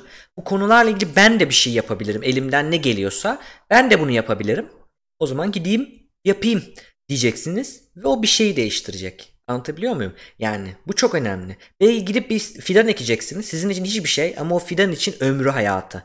Yani Nazım Hikmet diyor ya şeyde ben içeri düştüğümden beri şiirinde diyor ya ben içeri düştüğümden güneşin etrafında 10 kere döndü dünya. Ona sorarsanız mikroskobik bir zaman lafı bile edilmez. Bana sorarsanız 10 senesi ömrümün diyor ya. Onun gibi yani böyle bakabilirsiniz olaya. Yani dolayısıyla hiçbir şey yapmayacağın hiçbir etkisi olmadığını düşünmüyorum. Bir şeyler değişecek, değişebiliyor. 1-2 örnek vereceğim. Örnek veriyorum. Mesela siz Türkiye'de belli alanlarda, kapalı alanlarda sigara içmenin mesela bitebileceğini düşünebilir miydiniz? Hayır, hiçbir şey değişmiyor. İstediğiniz kadar söyleyin diyebilirsiniz ama o söylenenler meclise belki ulaştı. O söylenenler belki hükümete ulaştı. Beğenin beğenmeyin işlerini genel olarak ama böyle bir karar verdiler. Zoraki oldu. Bir yasa oluştu. Bu yasa bayağı bir yıldır bu yürürlükte. Öyle veya böyle uygulanıyor. Ama mesela benim gibi nefret eden sigara dumanından değişti. Çok böyle asla olamayacak gibi insanlar için de bu söz konusu. Asla değişemeyecek gibi düşündüğünüz şeyler pat diye değişebilir. Ama aslında onlar pat diye değişmez arkadaşlar. Arka planda bir loading vardır o. Yani şey düşünün, program yükleniyordur ama siz loading şeysini görmüyorsunuzdur, çubuğu görmüyorsunuzdur. Arkada o doluyordur, %100'e geldiğinde pat diye değişiyordur. Siz hiç değişmeyecek sanırsınız ama pat diye değişiyordur. O çünkü arkada o loading doluyor aslında. Bu tarz şeyler de öyle. Dolayısıyla böyle söyleyeyim. Evet, onları ünlü ediyor mu? Evet. Ben ama oraya odaklanmıyorum dediğim gibi. Benim şeyim orada değil. Odağım orada değil. Bu soruyu sarkastik algılamadan cevaplıyorum. Hayır, kitaplar okurum falan... Anksiyete bir kaygı bozukluğudur ve intihara sebebiyet vermez. Bunu çok köşeli buluyorum Gizilgen bu cevabını. Bir psikolog olarak, bir bilim insanı olarak söyleyebilirim ki yanlış, yani bu kadar kapsayıcı vermez dersen mesela çok kolay yanlışlanabilir bu. Çünkü tüme varımsal bir cümle veriyorsun. Bu tüme varımsal cümleyi ben bir tane anksiyeteden intihar eden vaka göstererek çürütebilirim. O yüzden öyle dememeni tavsiye ediyorum. Şöyle diyebilirsin. Daha çok depresyon sebep oluyor gördüğümüz çalışmalara göre. Anksiyete de olabilir ama daha fazla depresyon demek daha doğru olacağını düşünüyorum. İstimali varmış demişsin. Aynen öyle. Kütlesini enerjiye çevirmiş gelmiş kime? Walfront hoş geldin. Fazla net olmuş. Bu tarz işler insanlara empati yorgunluğunu çıkartıp gerekeni yapmaya itmeye çalışıyor. Aynen öyle. Ben de düşünüyorum. Bernard Russell mı okuyorsun sen bizlere? Çok da yok. Bernard Russell daha okumadım, hiç okumadım. Okumam gerekiyor aslında. Eskiden otobüslerde bile evet. İyi güzel söylüyorsun ama adalet istiyorum veya kadına şiddete hayır demek çok kolay zaten. Herkes bunları diyebilir. Bunları demek niye marifet olsun? marifet olduğunu düşünmüyorum bunları demelerinin. Ben dikkat et bak şey de demiyorum. İyi ki bu klibi yaptılar da demiyorum. Bu konulara odaklanıyorum. Bu konuları bana başka bir şey de hatırlatabilir. Emine Bulut'un ölümü de hatırlatabilirdi mesela. O zaman şey mi diyeceğiz? Emine Bulut'un ölümü Emine Bulut'u ünlü etti falan gibi, anlatabiliyor muyum? Yani başka şeyler bunlar. İyi yaptılar, marifet yaptılar demiyorum. Söyledim zaten, ben rap'i ve hip hop'u hiç sevmiyorum. Kendi eseri şarkı formunda sadece müzik olarak mesajından ayrı tutup müzik olarak değerlendiğimizde mediocre görüyorum, vasat görüyorum. Ama mesajı önemsiyorum. Bu önemli. Ve bir şekilde 11 milyon insan bunu izlediyse, bu insanları gündemine bu konulardan en az bir tanesini soktuysa iyi bir şeydir diyorum ben. Çünkü onları eyleme sürükleyebilir. Şarkı zaten bakın sorunlar bunlar, bunlar da çözümleri demiyor. Evet yani çözümleri biz bulacağız zaten. Bir şarkıyla buna çözüm üretmek mümkün değil. Bakayım. Şarkı zaten falan bakın bunlar soruluyor, çözelim diyor. O kitapları e-kitap formatında bulabilsem. Aslında günümüzde demek bile marifet demiş. Loading'in doluşu hızlandırıyor sadece. Evet. Abi ben sana bir ara zamanında soru sormuştum. O zaman portal oynuyordun. Hatırlıyor musun soruyu? Cevaplamıyorsun. Vallahi hatırlamıyorum. Tekrar sor cevaplayayım. Bu yayın onun yayını çünkü. Tekrar sor cevaplayayım. Dolayısıyla buradan sizden alalım. Neler yapıyorsunuz? Bu konularla ilgili ya bir fikriniz var mı? Elle tutulur şunu yapabilirim. Veya halihazırda yapıyorum bakın siz de yapın diyeceğiniz bir şey var mı arkadaşlar? Bunu şimdi de yazabilirsiniz. Onun dışında bana Instagram'dan, Twitter'dan Gelecek Bilim'de yani bize ulaştırabilirsiniz. Biz size bunları paylaşarak destek olacağız. Daha çok insana ulaşmanıza destek olacağız. Elimizden de fiziksel bir şey geliyorsa yardım edeceğiz arkadaşlar. Mesela örnek veriyorum yani işte hukuk, adalet diyebilirsin ya da ne bileyim eğitim sorunu diyebilirsin. Ama bu eğitim sorununa Türkiye Eğitim Gönülleri Vakfı kurup ya da o vakıfta çalışabilirsin arkadaşlar. Ya da Khan Akademi'ye çeviri de yapabilirsin. Ya da evinden oturup İngilizce bir videoya ne bileyim bizim yaptığımız Crash Course'a çeviri de yazabilirsin. Anlatabiliyor muyum? Ya da yayın yapabilirsin. Bizde gelip veya kendi kanalında gidip yayın da yapabilirsin. Yani ama eğitim kötü de diyebilirsin mesela sadece. Bu olabilir. Bundan bahsediyorum aslında. Yani tam olarak bundan bahsediyorum. Ufak veya küçük bir şeyler yapabilirsiniz. Onu söyleyeyim. Ne bileyim sorgulamakla ilgili sen sorgulayabilirsin. Kendini sorgulayabilirsin. Birilerini sorgula gidip kaynak göster yazabilirsin altına. Yani anlatabiliyor muyum? Bakın örnek veriyorum mesela evet biz kaynak gösteri oluşturduk. Hiç kaynak vermeden paylaşan Can Gürses vardı mesela. Onun altına yazıldı. Biz bloklandık. Evet biz bloklandık. Ama başkaları o kaynak gösteri görüp belki şüphe etmeye başladı. Kaynak sormaya başladı. Çok basit bir şey. Yani şuna katılmıyorum. Sosyal medyaya sadece yazarak evet çoğu insan sadece yazıyor. Duyar kasıyor tırnak içinde. Ama değiştirici gücü olduğuna da inanıyorum. Bir şeyleri de değiştirebilecek gücü olduğuna da inanıyorum. Yani bugün sosyal medya kampanyası yapıyorsun. Ne bileyim olmayan yasa çıkıyor. Sosyal medya kampanyası mesela en güzel örneği Haluk Levent. En güzel işte o ceza almayan insan ceza alıyor. İşte yardım görmeyen insan yardım görüyor. Sorunlara çözüm üretilebiliyor. Belediye meclislerini sosyal medyadan yayınlamaya başlayınca mesela farklı kararlar alınıyor. Bunu görüyoruz. Bu kadar karamsar olmayın bu konuda. Evet şu dönemde hakkını isteyen kötü oluyor. Fikri beğenilmeyen soluğu içeride alıyor. Herkes suspusken bu konu farkının fikrini çekmeden bayağı beyan etmek. Ben savunma sporu yapıyorum ve tavsiye ediyorum. Ve öğretiyorum çevremde. Elimden ileride yayınlar yapabilirim. Çok güzel Cyberbrains mesela. Çok güzel bir şey yapıyorsun bak. Birilerini eğitiyorsun. Bu önemli. Eylemin ayakları onu konuşmak demiş. Evet. Başka bununla ilgili söyleyebiliriz arkadaşlar. Şimdi bununla ilgili benim aklıma gelenler doğa ile ilgili bir kere siz bir şey yapabilirsiniz. Farkındalık yaratmayı artık geçtik bir şey yapmak lazım. Fakat bu yapacağımız şeylerin pratik olması lazım. Örnek veriyorum. Şimdi Hollanda'da çöpleri bir kere birkaç şey var. Bir örnek veriyorum. Hollanda iyi diye demiyorum. Bildiğim örnek diye veriyorum. Tamam Türkiye'de de yapılan Eskişehir'de yapılıyor bu. Şimdi ne yapabilirsiniz? Bir mesela bir örnek işte çöpleri kağıt çöpü, cam çöpü diye ayırabilirsin. Geri kalan plastik diye ayırabilirsin. Hatta yerin varsa, imkanın varsa da organik çöpleri ayırabilirsin. Ama bunları ayırmak yetmiyor. Bunu senin köşe başında hemen gidip yürüyerek atabileceğin özel konteyner olması lazım. 1. 2. Normal çöpüne konteyner olduğu halde normal çöpe bunları karıştırdığında bundan bir şekilde ceza alabilmen veya bundan bir şekilde sonucu olması lazım. Bunlar olmadan, bu iş kolaylaşmadan insanlar bunu girip yapmaz. Ya da giren insan sayısı, bunu yapan insan sayısı azalır. Demek ki bu sadece bizde bitmiyor. Bu aynı zamanda bu yönetimi yapanlarda, belediyelerde de bitiyor mesela. Yani ben o konuda mesela bizim Leiden Belediyesi'nden şikayetim çok uzakta bana şey. Çöp atma şey, normal çöp yakın ama kağıt çöpü, cam çöpü uzakta, bir tık daha yakın olsa mesela daha iyi olur. Haritasına giriyorum, bakıyorum burada var diyor, gidiyorum yok orada mesela. Haritası güncel değil. Bunları onların da değiştirmesi, bizim de değiştirmemiz. Bak elle tutulur bir şey söylüyorum mesela, doğa. Onun dışında mesela sen çevre koruma yasalarını daha şey yaparsın, daha keskin yaparsın. Kuraklıkla birlikte söyleyeyim. Daha keskin yaparsın. Oraya devlet olarak izin vermezsin. Yani izin veriyorsa o devlette sen de seçmen olarak dersin ki ona, şöyle bir hissettirirsin onu. Bak ben sana oy vermeyeceğim. Bunu yaparsan sana oy vermeyeceğim. Benim öyle bir fikrim var, öyle bir hayalim var. Yani seçimlerden önce en çok oy, yani yönetenleri dünyanın her yerinde, Hollanda'da da, Türkiye'de de, her yerde oydan korkarlar. Oy almaktan, alamamaktan korkarlar. Şunu demek lazım. Küresel ısınma ile ilgili bir şey yapan oy vereceğim. Yapmayana vermeyeceğim. Oyum senin.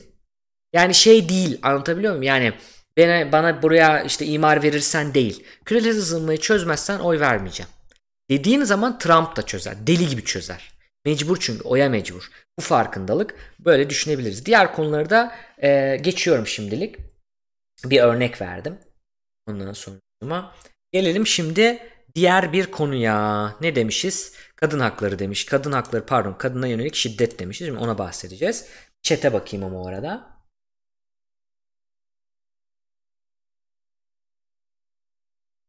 Boks yapıyorum hocam ve anlık tepkiyi hızlandırıyor ve kadın erkek ayrımı olmadan savunma sağlayabiliyorum. Evet. Konuyla biraz alakası ama okuduğum kitabı bitirdiğimde kitabın neredeyse %90'ını unutuyorum. Ne yapmam gerek? Yavaş okuyabilirsin bir tanesi. Hızlı okumayabilirsin.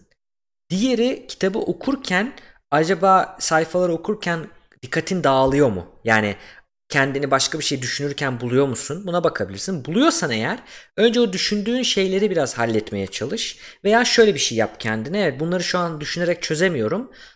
Bugün akşam saat şununla şu arası düşünme saati yapacağım kendime. O zamana erteliyorum deyip kitabına odaklanmaya çalış. Bu olabilir. Bir başka ihtimal, kitap iyi değildir. Beğenmiyorsundur. Uymuyordur sana. Okuma o zaman boşu boşuna. Bu olabilir. %90'ını unutuyorsun. Bu olabilir. 4 oldu, 5 mi oldu? Şey olabilir. Okuduklarını kısa kısa bölümlere böl ve böldükten sonra birini anlatmaya çalış veya uygulamaya çalış mesela. Ya kitabı şöyle okudum, böyle böyle bir şeydi deyip anlatmaya çalış. Bunlar ilk aklıma gelen 5-6 tane tavsiye. Doğru davranışların tekrarlanması ve bilinçaltına işlemesi gerekiyor demiş. Evet. Bize 5 kilometre en yakın ayırma konteyneri işte mesela yani. Yani o zaman böyle bir şeye, kahramana dönüşüyorsun o çöpü atabilmek için yani. 5 kilometre gittim falan. Omega 3 vitamin vesaire eksikliği var mı? Ha evet, yani o tarz şeylere bakıp psikolojik açıdan dedim ama ben önce onlara da bakmak lazım ama onu şöyle çok basit, mesela protestosteron dediğini sadece kitabı mı unutuyorsun, başka şeyleri de mi unutuyorsun? Başka şeyleri unutuyorsan buna git. Sadece kitabı unutuyorsan benim dediklerime bakabilirsin.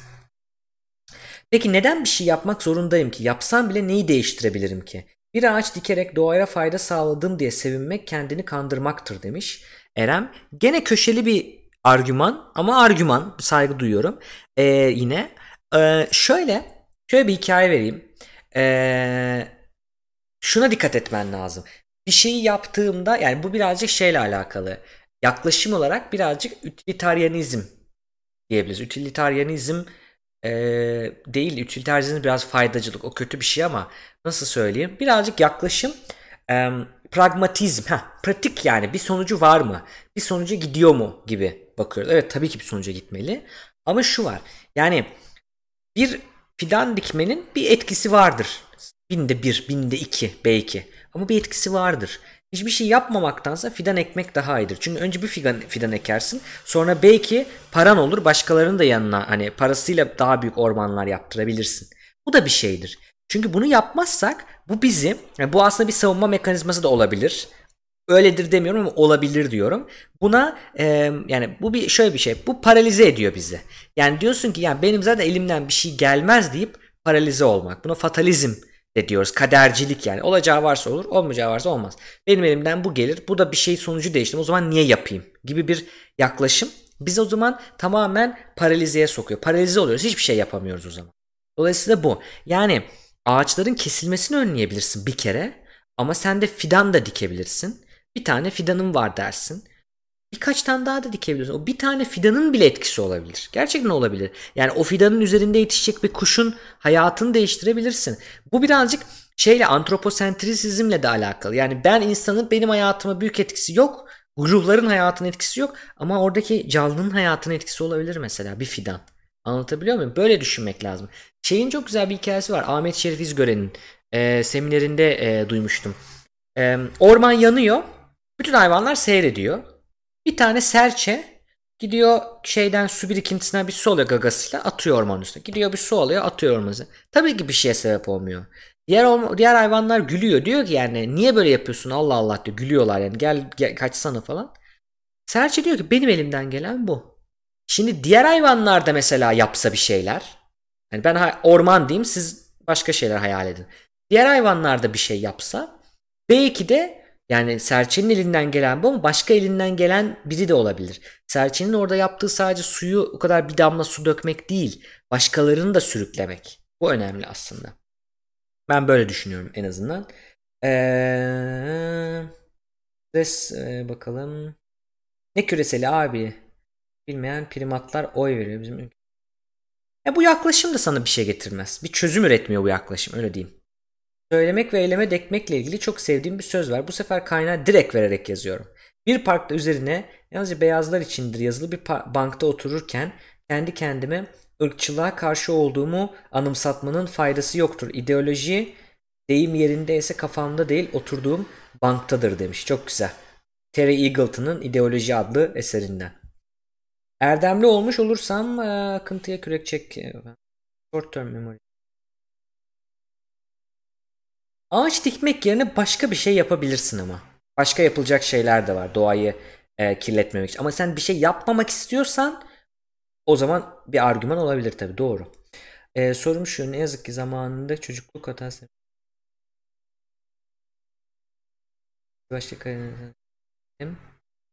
Gizilgen, bu soruna söz vermiştim. Evet, buna bir dakika araya giriyorum, sonra devam edeceğiz o zaman.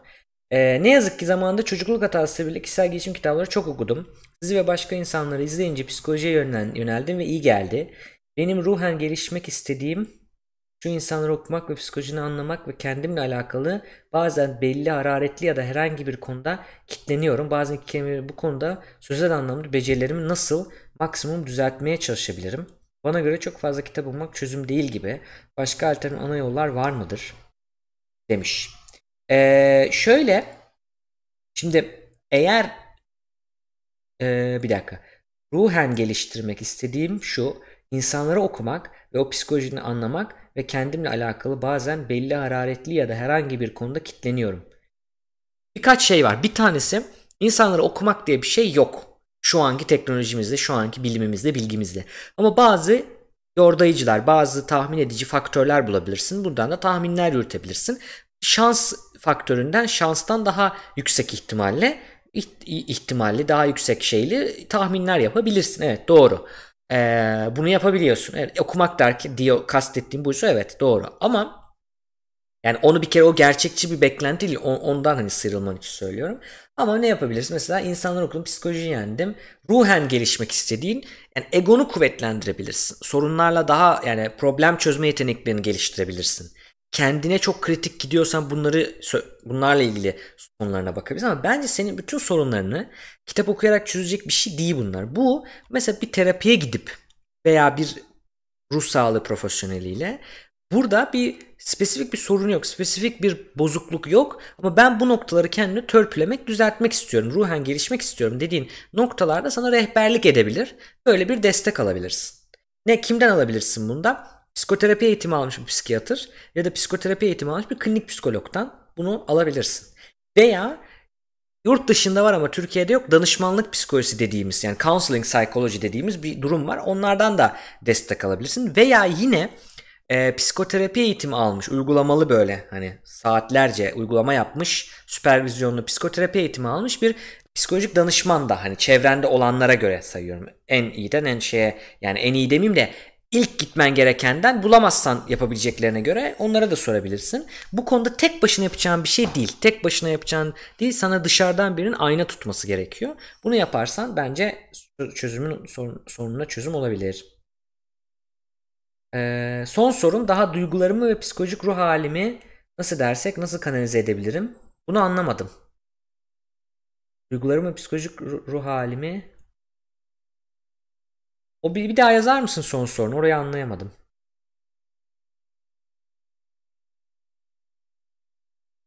Ha, mesela Erem'in mantığı bu olabilir ama gerçekten o bir fidan dikeceğin zamanda 1000 veya 10.000 dikecek kadar para kazanacak, güçlenecek şeye harcıyorsan argümanın çok tutarlı. Ama fidan ekmeyip de onu yapmıyorsan o zaman çok şey gelmiyor. İklim sorunu kapitalizmin doğa talanından kaynaklanıyormuş gibi davranıp bir bireysel farkındalık ve kaynaklanmıyormuş gibi davranıp çabaya indirgenmesi sorunu asıl üstüne ego yapmak olmuyor mu demiş. Evet, böyle de bakabilirsin ama o zaman sen hükümetleri değiştirmeye uğraşacaksın. Hükümetlerin, yöneticilerin bu konudaki algısını değiştirmeye uğraşacaksın ve bunu da yapabiliyorsun.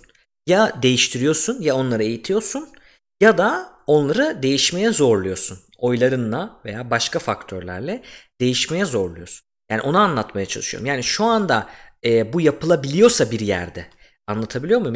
Yani Hindistan'dan bahsedeceğiz ama mesela geleceğiz oraya, ama Hindistan gibi bir ülke mesela bir şekilde uzaya, hani o da çok ne kadar çevreye yararlı, zararlı tartışılır, zararları da var ama hani böyle bir mega bir şey yapabiliyorsa demek ki olabiliyor. Olamayacak, yani olmaz demek zaten baştan yenilmek. Onu bir şey yapın.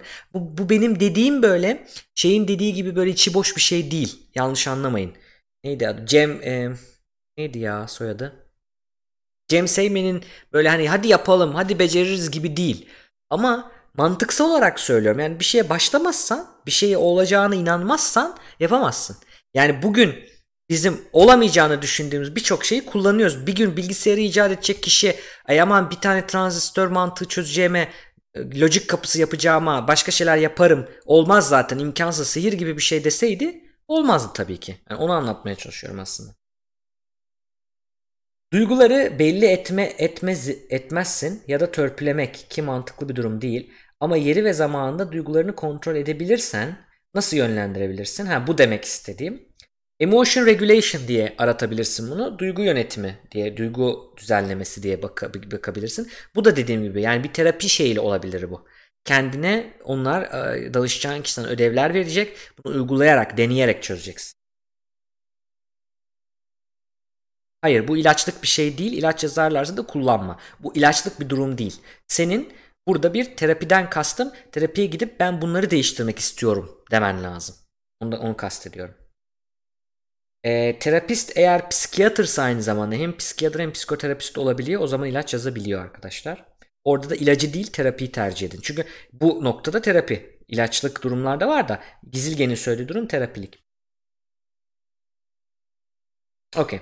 Şimdi gelelim ikinci konumuza. Susamam konusunda herhalde vermek istediğim benim mesaj anlaşılmıştır diye düşünüyorum. Katılırsınız, katılmazsınız. Değişik de görüşler geldi. Zenginleşti yayınımız. İyi ki varsınız. O anlamda. Ama benim içimden geçen, söylemek istediklerim bunlar da aslında. Ve işte burada da bazı psikolojik faktörler var. Dediğim gibi zaten senin de şikayet etmek istediğin, söylemek istediğin bir şeye dokunduğu zaman, birisi söylediği zaman bu çok güzel, tam benim söylemek istediğimi söylemiş deyip izliyorsun, paylaşıyorsun, övüyorsun. Aslında bu kadar yaygınlaşmasının sebebi ama öyle ama böyle, ama samimi ama değil, ama işte iyi ama kötü, sanatsal olarak fark etmez. Gerçekten dünyanın ve Türkiye'nin muzdarip olduğu bazı konulara, hepsine değil bazı konulara odaklanmış olması bu kadar farkındalık oluşmasına sebep oldu. Belki de bu birden bir yere gider.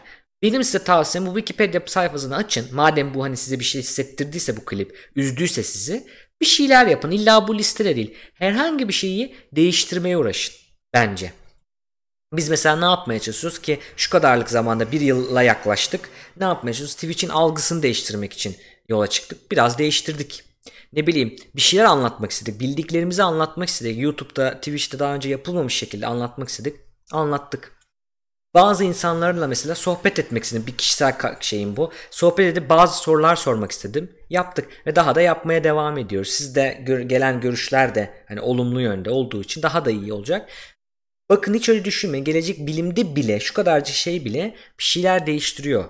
Dolayısıyla onu görmek bir şey. Ama bu şunu yapmamak. Aa, bunu ben yaptım, bitti ben, tamam artık oturuyorum demek değil. Yapabilirsiniz. Bu sorumluluğu hissetmeyebilirsiniz bu arada. Yani herkesin kapasitesi, elinden gelecek şeyler, enerjisi, zamanı kısıtlıdır. Farklıdır. Kısıtlı değil mi? Farklıdır. Herkes kendi zamanı ya konuşabildiği ölçüde, yapabildiği işle konuşacak. Önemli olan buna odaklanmak diye düşünüyorum ben.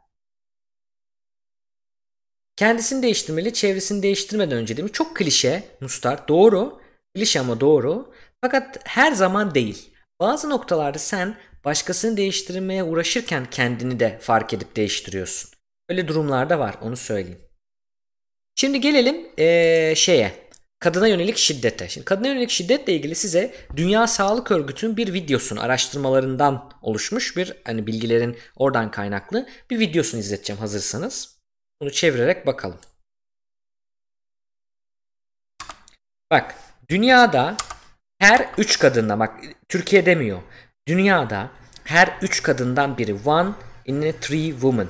Dünyada her 3 kadından biri kocaları tarafından bir çeşit, herhangi bir çeşit, fiziksel olur, sözlü olur, düşük olur, yüksek olur, bir çeşit şiddete maruz kalıyor. Bakın bu Dünya Sağlık Örgütü'nün verdiği bilgi.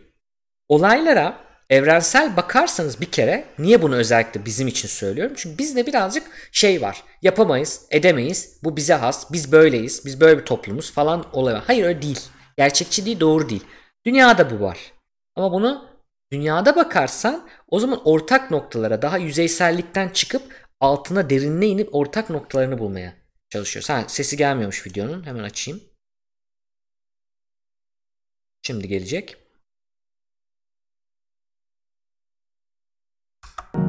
One in three women experience violence at the hands of their husband or partner.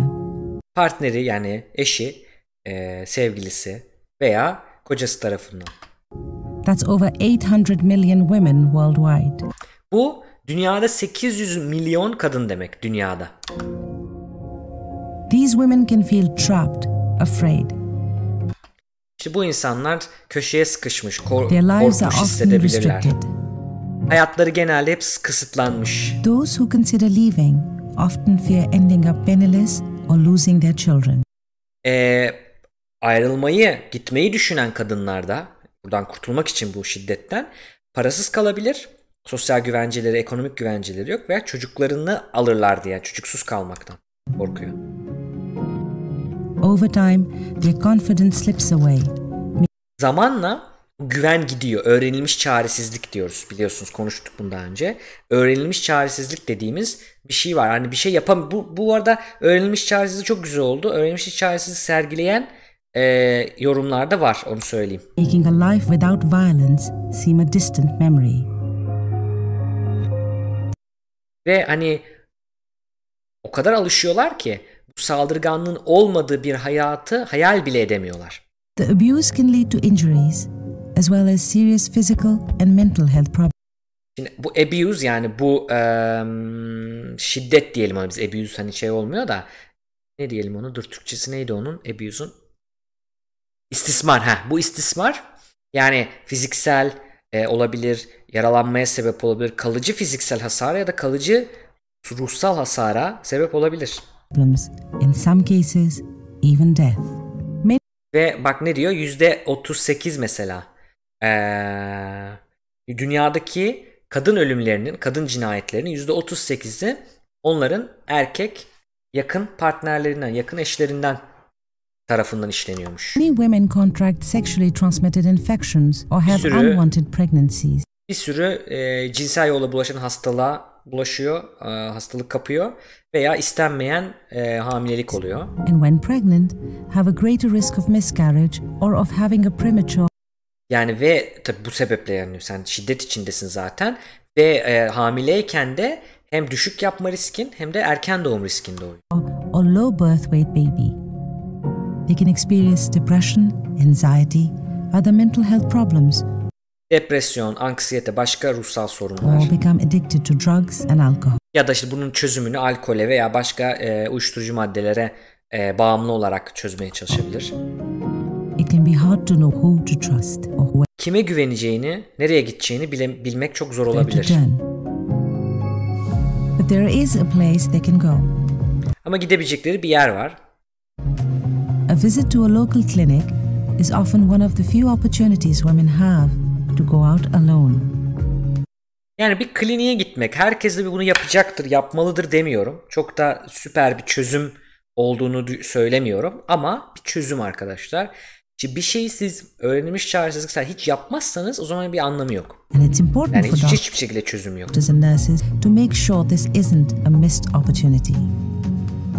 Şimdi bu video izleyen hükümetlere, izleyen sağlık çalışanlarına da bir aslında nasıl çözeriz? Yani bunu nasıl çözeceğiz? Strengthening the health system response. Yani bu bir sağlık sorunudur. Bu sağlık sorununun sağlık tarafından buna verilecek cevabın güçlendirilmesi lazım diyor Dünya Sağlık Örgütü araştırmacıları. Burada da doktorların, hemşirelerin, sağlık çalışanlarının da buna karşı uyanık olması gerektiğini söylüyor. Şimdi bir kadının çünkü sığınacağı bir yer olmayabilir. Hastaneye gidip, kliniğe gidip mesela başka bir şey için gider. Anlatabiliyor muyum? Ve işte der ki ben tek görüşmesi gerekiyor der. Mesela sen bir doktorsun ve şüpheleniyorsun. Hani Türkiye'de bu çok mümkün değil ne yazık ki. Biraz öyle bir şeylik var Türkiye'de. Öyle bir kültür var. Eskiden bu kadar yoktu. Ve işte yani tek görüşmem lazım hani. Ondan sonra diyebilirsin ve o şekilde oradan o bilgiyi alabilirsin kocası duymadan falan. Bu önemli. Yani bu şekilde çalışması Doctors, lazım. Nurses and midwives listened with compassion. Survivors are more likely to share their story. Ve hayatta kalanların özelliği aslında hikayesini paylaşanlar olduğunu görüyoruz. When they ask the right questions, they can uncover what is really happening. Yani önce saklayabilir kadın tabii ama hani sen bunun eğitimini aldıysan, doğru soruları sorarsan öğrenebilirsin. And challenge cultural attitudes that say it's okay for a husband to hit his wife. Ve yani işte bir kültürel olarak da kocamdır döver kültürü o şema yerleşmemesi lazım. They can reassure women that it's not their fault and can. Bir kere çok basitten gireceğiz aksi. Bunları çok önemli şeyler ama ya bir bu senin hatan değil, bu senin suçun değil bu bir. İkincisi geldin anlatabilirsin. Yani ne kadar çok şey çekmişsin. Önce bir aynalama, önce bir acknowledgement yani duyguyu anlama, onu anlama ki daha rahat konuşsun, daha rahat hissetsin. Güvendesin. Bir şey olmasına izin vermeyeceğiz. Güvendesin. Bu bir senin sorunun değil. Ve bir plan yapalım. Bir daha olduğunda ne yapabilirsin? Nasıl bir güvenlik planı yapabiliriz? And work with women to help them stay safe. And where necessary, connect them with other services that can... Gerekliyse ne bileyim sosyal servisi varsa ülkenin onunla bağlamak mesela, ona götürmek. Polis mesela, polislere mesela bununla ilgili eğitim verilse ya da yukarıdan bir emir gelse daha hızlı işleyene emir veriyor ama sonra eğitimle bunu kalıcı halde getirirsin ama yani bir şey gelse arkadaş bütün polisler emir geldi yukarıdan kadına şiddet vakalarında çok titizleniyorsunuz. Bir kadınla bir şey olursa sizden bilirim memur olarak. Dediğin anda o memurların tekrar daha farklı davrandığını göreceksiniz mesela. Dolayısıyla yukarıdan böyle bir yaklaşım olması lazım. Bu bir mentalite sorunu. Zaten Dünya Sağlık Örgütü zaten sana, bana, Ahmet'e, Mehmet'e değil ülkelere bunu anlatma. Çünkü Dünya Sağlık Örgütü Birleşmiş Milletler'in bir parçası.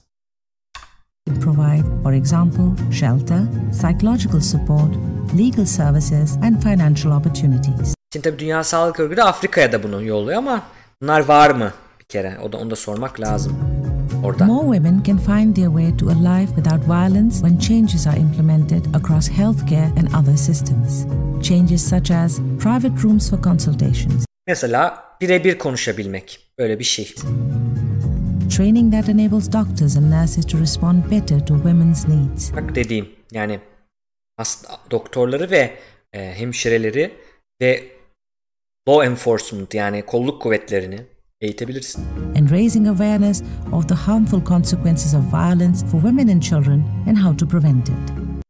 Yani mesela bunun sonuçları ile ilgili eğitim vermek. Making these changes helps foster a culture where violence is unacceptable. Arkadaşlar kültürler bir anda oluşmuyor. Şimdi bakın. Diyorum ya eskiden böyle değildi şimdi böyle. Bir anda oluyor. Bir yılda oluşmuyor. Bu uzun süreli bir savaş. Ama bunu overview görmek yani kuş bakışı görmeden bunu başaramayız. Bir kere öyle bir zincir kurmalıyız ki bizim ömrümüz sınırlı ama bizden sonrakilerde devam edecek. Bir kalıcı zincirleme çözüm bulmamız lazım. Tamam mı? Dolayısıyla bunu neyle yapabiliriz? İnsanları eğitebiliriz. Yani şeye katılıyorum. Eren'e katılıyorum. Benim bir ağaç dikmemdense neden ağaç dikmeliyiz? Neden ağaca zarar vermemeliyizle uğraşmak, o zamanı ona harcamak da çok önemli. Onu da yapsınlar, onu da yapsınlar ama hangisi daha kesin büyük çözüm, o daha önemli. O konuda katılıyorum. Dolayısıyla bu da öyle. Yani kültürel bir çözüm. Şimdi bir kere şöyle bir şey söyleyeyim size. Bakın bu dünya istatistiği. Şimdi bu istatistiğe şey diyor, efendim bu bir average alınıyor, mean alınıyor, ortalama. O yüzden Afrika'da Türkiye'dekiler bu mean'i arttırıyor. Aslında orada çok var, daha başka ülkeler öyle değil. Tek tek de baktığımızda görüyoruz ki bütün ülkelerde bu var. Var yani, var. Hollanda'da da var, İsveç'te, Finlandiya'da da var. Yok değil. Var. Daha az var ama var. Demek ki bu bir insan doğası. Ama peki şunu bize göstermesi lazım. Bak onlar yaptıysa biz de yapabiliriz. Biz de insanız. Biz uzaylı değiliz Türkler olarak arkadaşlar. Biz de insanız. Biz birazcık biz çok farklıyız, öyleyiz, böyleyiz diyerek şey yapıyoruz ama öyle değiliz. Biz de insanız. Yani hep bu örneği veriyorum. Arkadaşım daha geçen gün anlattı. Yani Hollanda'da tren geç kalıyor. Tren iptal. Öteki tren geliyor. Yüzünde yarayla geldi ya. Çantasını çarpmış yüzüne bineceğim diye. İtmiş yani. Hollandalı bunu yapan. Baktığın zaman hani gördüğün Avrupalı, X'i, Y'si dünyanın her yerinde kaynaklar sıkıntılıysa bu noktaya insan gelir. Bu insan doğası. Önemli olan o kaynakları ayarlamak. Anlatabiliyor muyum? Şimdi eğitim kimisini önlüyor. Bütün Hollandalı bunu yapmıyor. Bir iki tane öküz yapıyor ama çoğunu önlüyor. Yapanı da o eğitim ne yapabiliyor kültür olarak? Ya kardeşim ne yapıyorsun? Dikkat etsene diyebiliyor. Bu çok önemli. Bunu yaparsa o da korkuyor. Burada önemli olan şey gibi düşünün, hani virüsü kontamine etmek gibi. Virüsü kontamine etmek değil de yapmak. Contain, yani bir yerde sabit tutmak gibi. Yayılmasını önlemek gibi. %50'nin üzerine çıkmayacak bu. Hep altta kalacak. Hep dominant olan, baskın olan, çoğunluk olan istediğimiz kültür olacak. Peki nasıl değiştirebiliriz bunu? İçeriden dışarı değiştirebiliriz. Şimdi bazı şeyler bize çok güzel sergiliyor. Bunu kültür olarak anlat. Bizim insanımıza, bizim kadınımıza bunu böyle efendim şu kültürdür bilmem nedir böyle beylik laflarla değil. Başka türlü de anlatabilirsin. Anlatabiliyor muyum?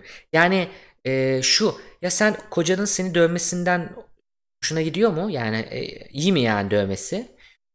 İşte önce diyebilir mesela, kocamdır döver sana ne? Yani ama başka türlü gidilebilir. Anlatabiliyor muyum? Bunun hepsinin bunu derse bunu diyelim. Şunu derse bunu diyelim. Başka türlü gidelim. Kültürel gidelim.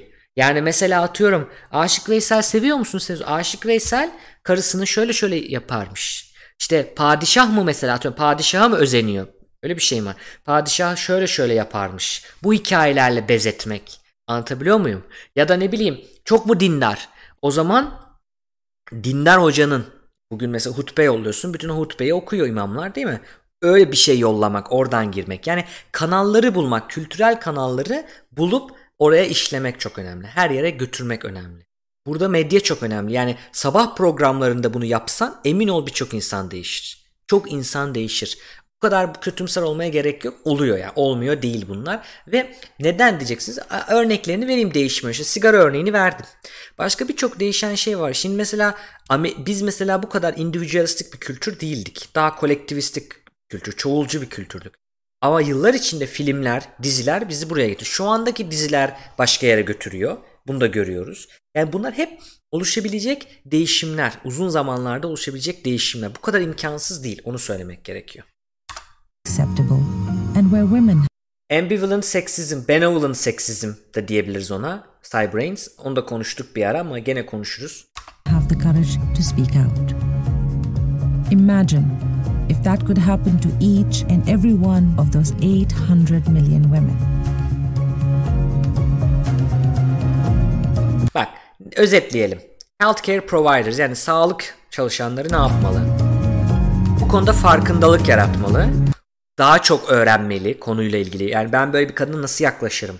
Ondan nasıl bilgi alırım? Eğer kocası oradaysa nasıl önlerim? Kocası ona nasıl tavsiye vermeliyim gibi.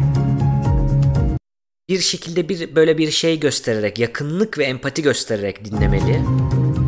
Önemli servislere bağlamalı. Yani onu ne bileyim işte polise yönlendirmeli, hukuka yönlendirmeli, neresiyse artık ne önemliyse. Ve kendileri de konuşmalı. Kendileri de bu konuda şimdi diyeceksiniz ki Türkiye'de zaten doktorlara saldırılıyor. Bu şimdi saldırganlık konusuna geleceğim. Saldırganlık ayrı bir problem. Ayrı yayında yapacağım bunu. Burak'la yapacağız. Hatta onun çok istediği bir konu bu. Yapacağız ama o ayrı bir şey. Ama ona da konuşmalısınız. Konuşmak susamam oradan önemli. Hükümetler ne yapmalı? Bakın size Birleşmiş Milletler ey hükümetler diyor, anlatıyor hükümetlere. Eğer kadına karşı şiddeti içeren bir sosyal norm, sosyal kural varsa bunu challenge edeceksin. Bunun karşısına duracaksın. Bunu değiştirmiyor mu hükümetler sosyal normları? Değiştiriyor. Bal gibi değişiyor. Daha önce düşünün bir anlayacaksınız zaten, hatırlayacaksınız. Daha önce sosyal norm olan şeyler artık sosyal norm değil. Böyle bir zembille miydi bu? Hayır, bunu hükümetler değiştirebildi. O değişiyorsa bu niye değişmesin? Bu kolaycılığa kaçmak olmamasın, değişebilir. Ya da şöyle söyleyeyim.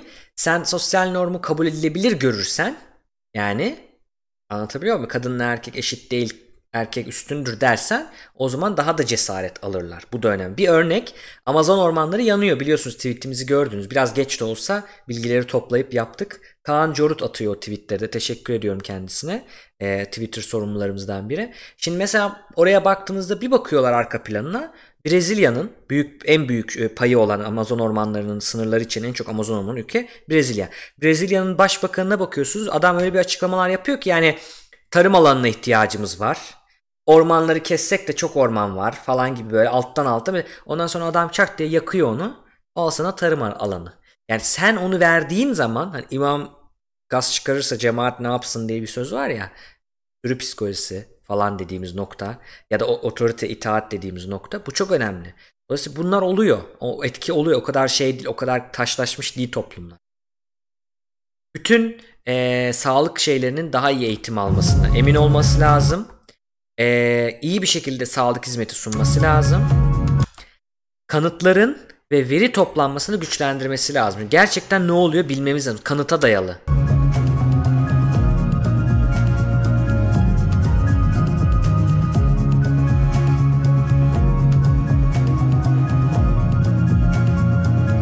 Buradan bu adresten bakabilirsiniz. Dünya Sağlık Örgütü'nün okuyabilirsiniz. Sanırım Türkçesi de vardır.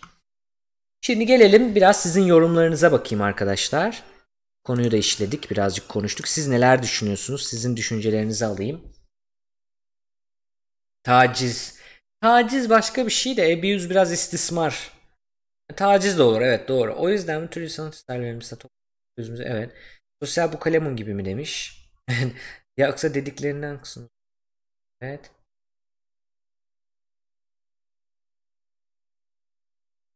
Evet, katlanmak zorunda. İşte o öğrenilmiş çaresizliği kırmak önemli. Evet.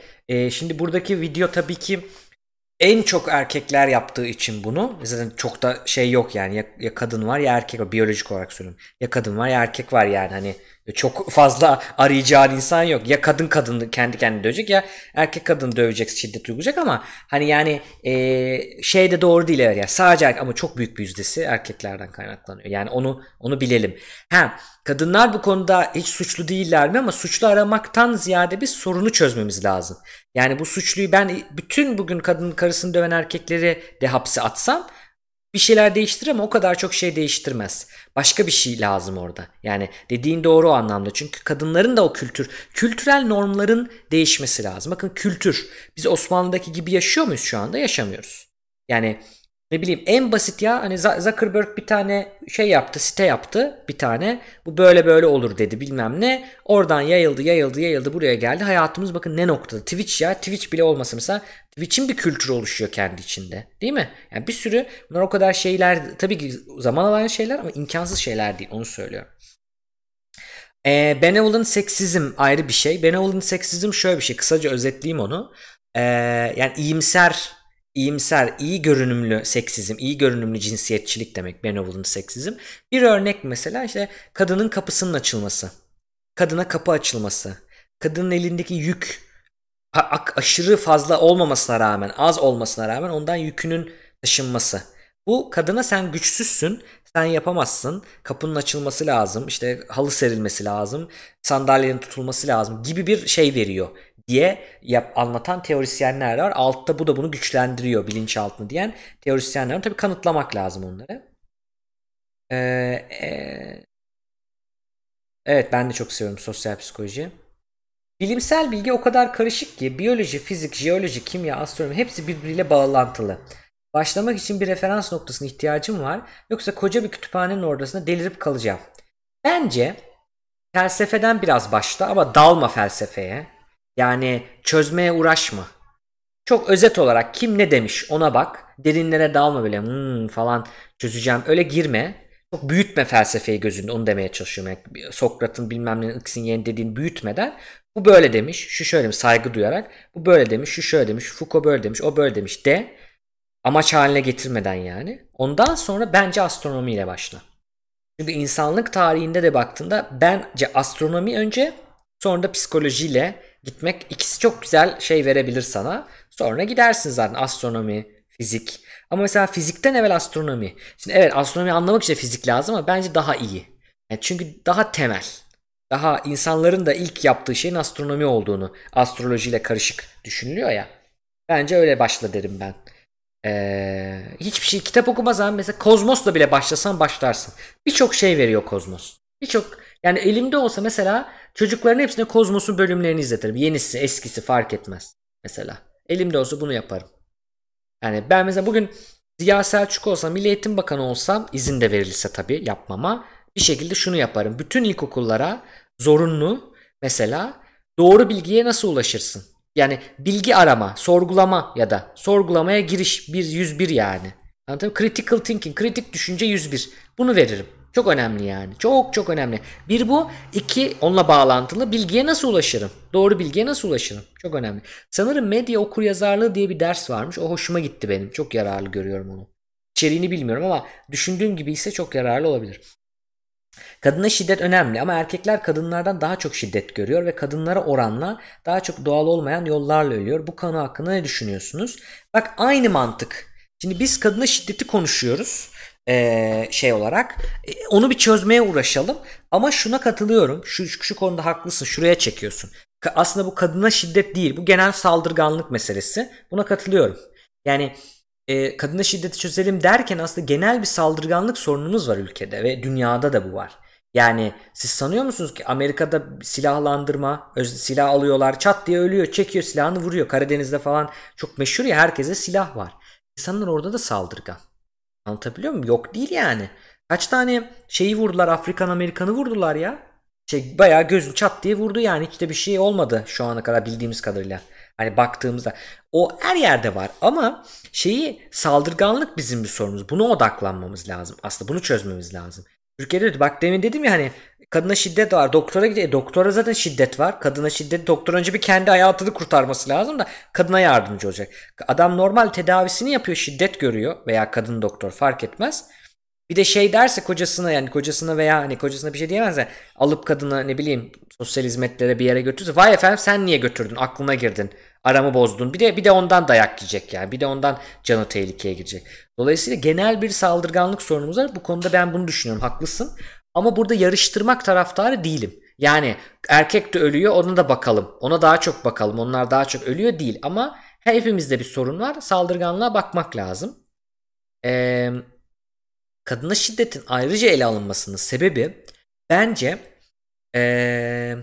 normal saldırganlıktan ziyade orada böyle şöyle bir durum var. Orada fiziksel, biyolojik bir fark var. Yani kas gücü farkı var. Bu gerçek. Yani bunu söyleyerek cinsiyetçi olmuyorsunuz. Bu gerçeği ortaya koymuş oluyorsunuz. Şimdi bu farktan ötürü, ama bu farkın olabilir böyle bir farkın. Ama bunu kötüye kullanmak durumu var. Bunu çözmemiz lazım. Belki o biraz daha elzem, yani onu biraz daha çözersek hani, çünkü çocukları yetiştirenler de anneler ya hani, aslında buna bakabiliriz dünyanın çoğunda. Main caregiver dediğimiz, yani ana, burada da Hollanda'da da ana ve bebeğin en önemli bakan kişi anne oluyor genelde. Dolayısıyla onu çözmemiz lazım. Şimdi ama genel şiddet sorunu da var, buna katılıyorum, bu görüşüne katılıyorum o anlamda. Film ve dizilerin toplum üzerinde bu kadar güçlü bir etkiye sahip olması bana çok garip geliyor. Bence tek neden onlar değil. Tek neden değil. Ama güçlü nedenlerden biri. Neden? Çünkü bir kere çok rahat izleniyor. Aptal kutusu. Çok rahat izleyebiliyorsun. Herhangi bir düşünme gerektirmiyor çoğu dizi. Eğlendiriyor seni. Ve boş kaldığını, yemek yerken bir şey yaptığını, arkadaşlarını izleyebiliyorsun. Çok tüketiyorsun. Ve İlker Canikligil'in dediği bir şey var. Yani sen aparatus diyor, yani kamera bir aparatus, aygıt. Bu aygıt çok güçlü bir silah aslında. Çünkü algıyı değiştiriyor. Sinema ve film, dizi ve film sektörü kadar algıyı değiştirecek bir şey yok. Çünkü bir gerçeklik yaratıyorsun ve bir algı yaratıyorsun. O dizide o öyle. Yani fantastik dizi izliyorsun. O dizi için sihrin var olduğuna inanıyorsun yani. O kadar büyük değiştiriyor ki algını, gördüğün şeyler. Dizidekilere imreniyorsun. Çünkü ne bileyim işte çok güzel görünüşlüler, çok güçlüler, çok idealize karakterler. Onlar ne yapıyorsa sen de gerçek hayatta onu yapmak istiyorsun. Dolayısıyla etkisi bu yüzden yüksek. O zaman o normu da değiştirme gereği görmezsin. Merhaba Sinan Powter. Konunun tam sonuna gelmedin. Şeyi konuşuyoruz. Kadına yönelik şiddeti konuşuyoruz. Bunun psikolojik yönlerini. Doktora şiddet haberi vardı. Doktor tekvandocu çıkmış. Adam gayet sakin. Vurdular, savundum dedi. 5 kişi mi neydi? KO KO yapmış. Şimdi bakın, yani tabii ki kendini savunacak ama şiddeti şiddetle karşılık vermek de birazcık bana garip geliyor açıkçası. Şey de demiyorum yani, dövsünler öyle dursun tekvandocu demiyorum ama sorun şu: bir kişi tekvandocu, ya tekvandocu olmasa ya tekvandocu ama sopayla vursa, yani bu olayı böyle çözmemiz gerektiğini söylemiyor. Olay başka yerde. Ve sanıldığı kadar zor. Herkese alıp tekvando kursu vereceğine, herkese alıp başka bir kurs versen belki gerek kalmayacak tekvandoya. Anlatabiliyor muyum? Tabii ki gene saldırganlık olacak ama sen orada bir kalabalık olduğunda gelip yetişecek zaten diğer oradaki insanlar. O dövene ayıracak. Anlatabiliyor muyum? Bu çok önemli. Bizim topluma güvenmemiz lazım. Bir arada yaşadığımız insanlara güvenmemiz lazım. Bakın bir örnek vereyim. Müze gecesi yapıldı. Yayınını da yaptım. Müze gecesinde karaoke şeysi yapmışlar okulun binası için. Bakın bu Leiden Üniversitesi'nin 440 yıllık binasının içerisinde müze gecesi, halka açık. Biz etkinlik yaptık. Yayını var Twitch'te. YouTube'da belki var mı yok mu bilmiyorum, bakarsınız. Yaptık. Karaoke var. Projeksiyon yansıtılıyor. Projeksiyona sözler var. İnsanlar söylüyor işte, biz de oradayız. Görevli olarak falan. Ama tabii herkes de girebiliyor. Bir tane adam içmiş orada. Herhalde şey olmuş. Sarhoş mu olmuş, ne olmuş. Yanında da zannediyorum ki kız arkadaşı var. Bir tane böyle kağıt almış. Projektörün önüne tutuyor. İşte kapanıyor. İnsanlar da yazıyı okuyamıyor, söyleyemiyor. Ha ha ha diye gülüyor. Çocukça bir hareket. Şimdi bir tane, çocukça demeyeyim, çocuklara hakaret de, saçma sapan bir hareket. Çocuklar daha akıllı yani. Tutuyor bunu, çekiyor falan. İşte birisi böyle he yapıyor, işte birileri o yapıyor, çekiyor falan. Bir kere yaptı. Kız arkadaşı diyor ki yapma yani, çok saçma bu diyor. Bir daha yaptı. Ondan sonra mesela bizim labdan bir arkadaş var, ona yakın. İşte tuttu kağıdı, indirdi aşağı. Yapma, ne yapıyorsun, çok saçma bu yaptığın dedi. Adam da durdu ve yapmadı. Çünkü onu dediği anda çevredeki herkes ona öyle bir baktı ki ya evet yani çok saçma, niye böyle bir şey yapıyorsun? Saçma zaman bir hareket, yapma bunu diye baktı. Adam yapmadı. Şimdi buradaki mantık işte, oradaki topluluğa güvenmen gerekiyor. Yani o toplulukta da böyle olacak. Her yerde böyle insanlar olacak. Ama o insanların normdan korkması lazım. Anlatabiliyor muyum? Bu çok önemli. Hindistan daha konuşulmadı. Konuşacağız. Apple'ı konuşacağız, Hindistan'ı konuşacağız. Daha gece uzun. 2 saat olmuş ya. Sıkıldıysanız toparlayayım. Sıkılmadıysanız devam edelim. Yorumlarınıza bakıyorum. Gizilgen, görüşürüz. O zaman hızlandıralım biraz. Bu konuya zaten saldırganlık yayını ayrıca yapacağım. Şu anda ünlem kaynak yazıp yayın kaynakları açılacak karşınıza. Ünlem kaynak yazan linke tıkladığınızda orada Twitch psikoloğuna girerseniz saldırganlık 8 Eylül 2019 saldırganlık diye bir şey var. Google dokümanı var. Ona girerseniz bu yayında kullandığım videoların linkleri var. Sonradan izleyebilirsiniz. Bu Kan Akademi'nin bir videosu var mesela. İzleyin, hazırlanın onu. Onun ayrıca yayınını yapacağız. Burak'ı da alacağım. Saldırganlıkla ilgili bir yayın yapacağım. Orayı oraya saklayalım. Ben şimdi yorumlarınızı okuyayım. Ondan sonra şeye geçelim. Apple ve Hindistan'a geçelim. Onlar daha kısa konular. Bu konu çocukluğa dayanıyor diye düşünüyorum. Bu yüzden ailelere ve çocuk sahibimize eğitim. Evet, aynen. Katılıyorum. Çocuklarımızı iyi yetiştirmemiz gerekiyor. Zinciri bir yerden kırmak gerekiyor. Evet. Benevolent'tan ziyade hostile saldırganı yapılıyor daha Benevolent'a gelene kadar. Şiddet erkeklerden geliyordur ama öğrenilmiş çaresizliği aşılayan genelde şiddeti gören anne. Evet. Yani şiddeti uygulayan erkek meşrulaştıran anne olabilir. Doğru. Evet. Benim demek istediğim, kadına şiddete önem veriyoruz ama erkeğe uygulanan şiddetin boyutu daha büyük ve daha ölümcül. Buna rağmen hiç kimse erkeğe şiddeti konuşmuyor. İkiyüzlülük değil, çünkü erkeğe kadına değil şiddeti konuşuyoruz ve konuşacağız, yayınını yapacağım diyorum. Genelde de dünyada artan bir şiddet var. Savaşlarda bir şiddet. Ama kadına daha yüksek, erkeğe daha yüksek, önce ona bakalım dememek lazım. Bu konuda katılıyorum sana. O yüzden kadına şiddeti konuşmadan önce genel olarak şiddeti konuşmamız lazım. Onu söylemeye çalışıyorum. O anlamda. Belki şöyle bir altta yatan şey olabilir. Hani erkeğe şiddette gene erkek birazcık karşılık verebiliyor. Ama bana gene mantıklı gelmiyor. Ben senin bu görüşüne katılıyorum Eren. Şuna katılıyorum, yani bizim zaten onu konuşuyoruz. Saldırganlığı konuşmamız lazım öncelikle. Ama tabii ki kadına şiddette spesifik noktalar vardır. Erkeğe şiddetinde spesifik noktalar vardır. Bunu konuşmak gerekiyor. Ama öncelikle dediğin gibi saldırganlığı konuşmamız lazım. Ama oradaki ölçüt buna daha çok yapılıyor, şuna daha çok yapılıyor diye değil. Bir insan bile ölse o bizim için sorun arkadaşlar. Duygu ve düşünce seviyesi olarak bir fark olduğunu düşünüyor musunuz? Bana kadınlar daha duygusal, erkekler daha düşünsel gibi. Öyle bir fark yok. Bunun yayınını yaptık. Hızlı Bilim, Protestosteron. Hızlı Bilim 2. bölüm.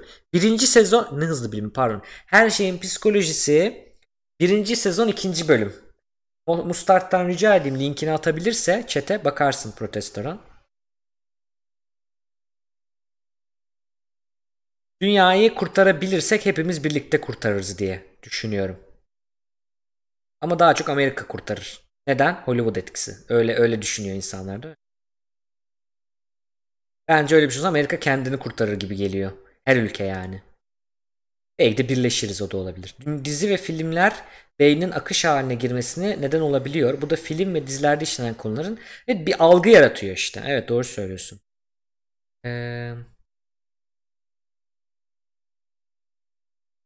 Yok, onun yayınını yaptık. Bir daha özetlemeyeyim.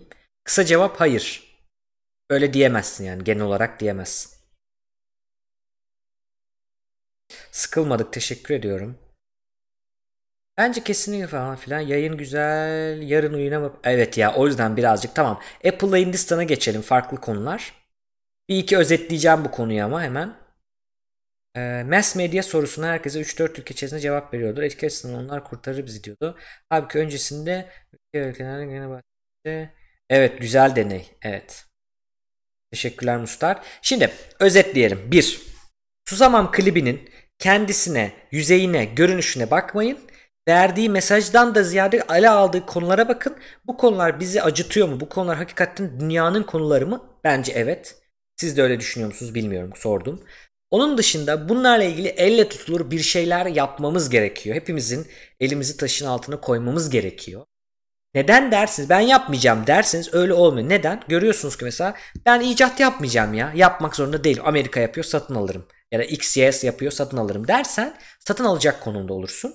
Ve sana satmadığında, kötüyü sattığında, pahalıyı sattığında öyle almak zorunda kalırsın. Bir örnek.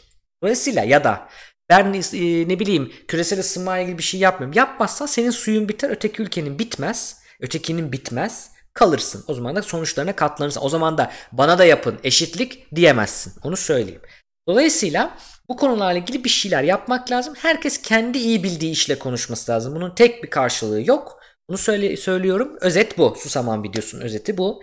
Bir de bir başka psikolojik etken. Niye bu kadar tutuldu dedim. İşte dedim ki insanların hepimizin müzdarip olduğu konulara değiniyor. Ve büyük bir cesaret, büyük değil mi? Bir cesaret göstererek değiniyor. Olay bu. Yorum yapanlara da baktığında evet, söylenen şeyler mediocre olabilir ama özellikle mesaja değil bunlara odaklanmak da bu kişilerin psikolojisiyle ilgili bize bir şey söylüyor. Ne söylediğini siz tahmin edebilirsiniz. Öğrenilmiş çaresizlik deneylerine de bakın diyorum. Susamam böyle. Kadına yönelik şiddet ve genel şiddet, genel saldırganlık. Kadına yönelik şiddete baktığımızda evet, toplamda insan sayısına baktığında eşi tarafından öldürülen erkek sayısı daha düşük. Evet, böyle sayılara vurmak yapmıyoruz dedim. Ama kadınların daha yüksek. Okey.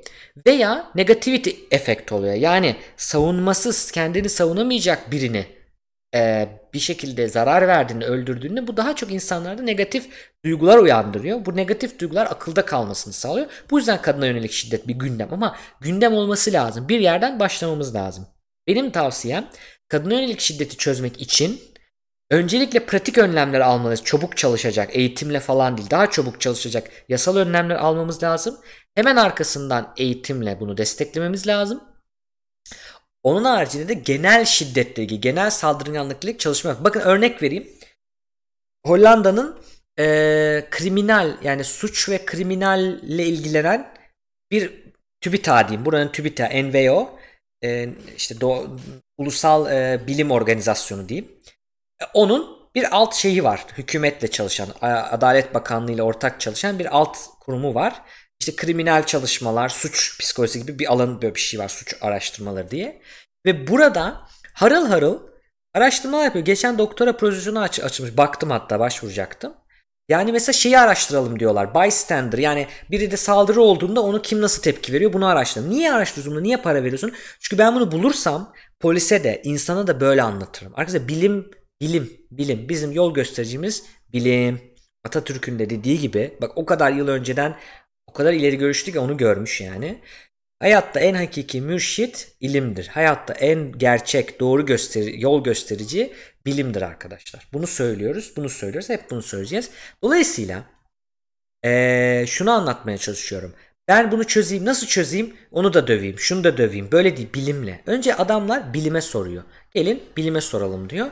Bu çok önemli. Bizim bilime sormamız lazım. Bilime danışmamız lazım. Bilimin de ama bize öyle dolaştırmadan, şey olmadan adam akıllı sonuç vermesi lazım. Yani zamanını yüzeysel sorulara değil, daha güzel, işlenebilir, doğru araştırmalara harcamaları lazım onların da. Şımarmadan yani. Böyle bir durum. Bunu da böyle özetleyeyim. Yani şiddeti de yine bilimle çözeceğiz. Anlayacağız önce şiddeti. Daha sonra da azaltmak için dediğim gibi önce pratik çözümler, sonra eğitimsel kalıcı çözümler dedik. Buraya kadar konuştuklarımız bunlar. Bunu özetleyelim. Bystander efektle ilgili var. Konuşacağız onu. Genellemeler yanlıştır. Bu da dahil bir genelleme. Evet. Bu galiba kimin de bu ya? Bir şeyin ya, unuttum galiba. Ya şeyin de, Bernard Shaw'undu.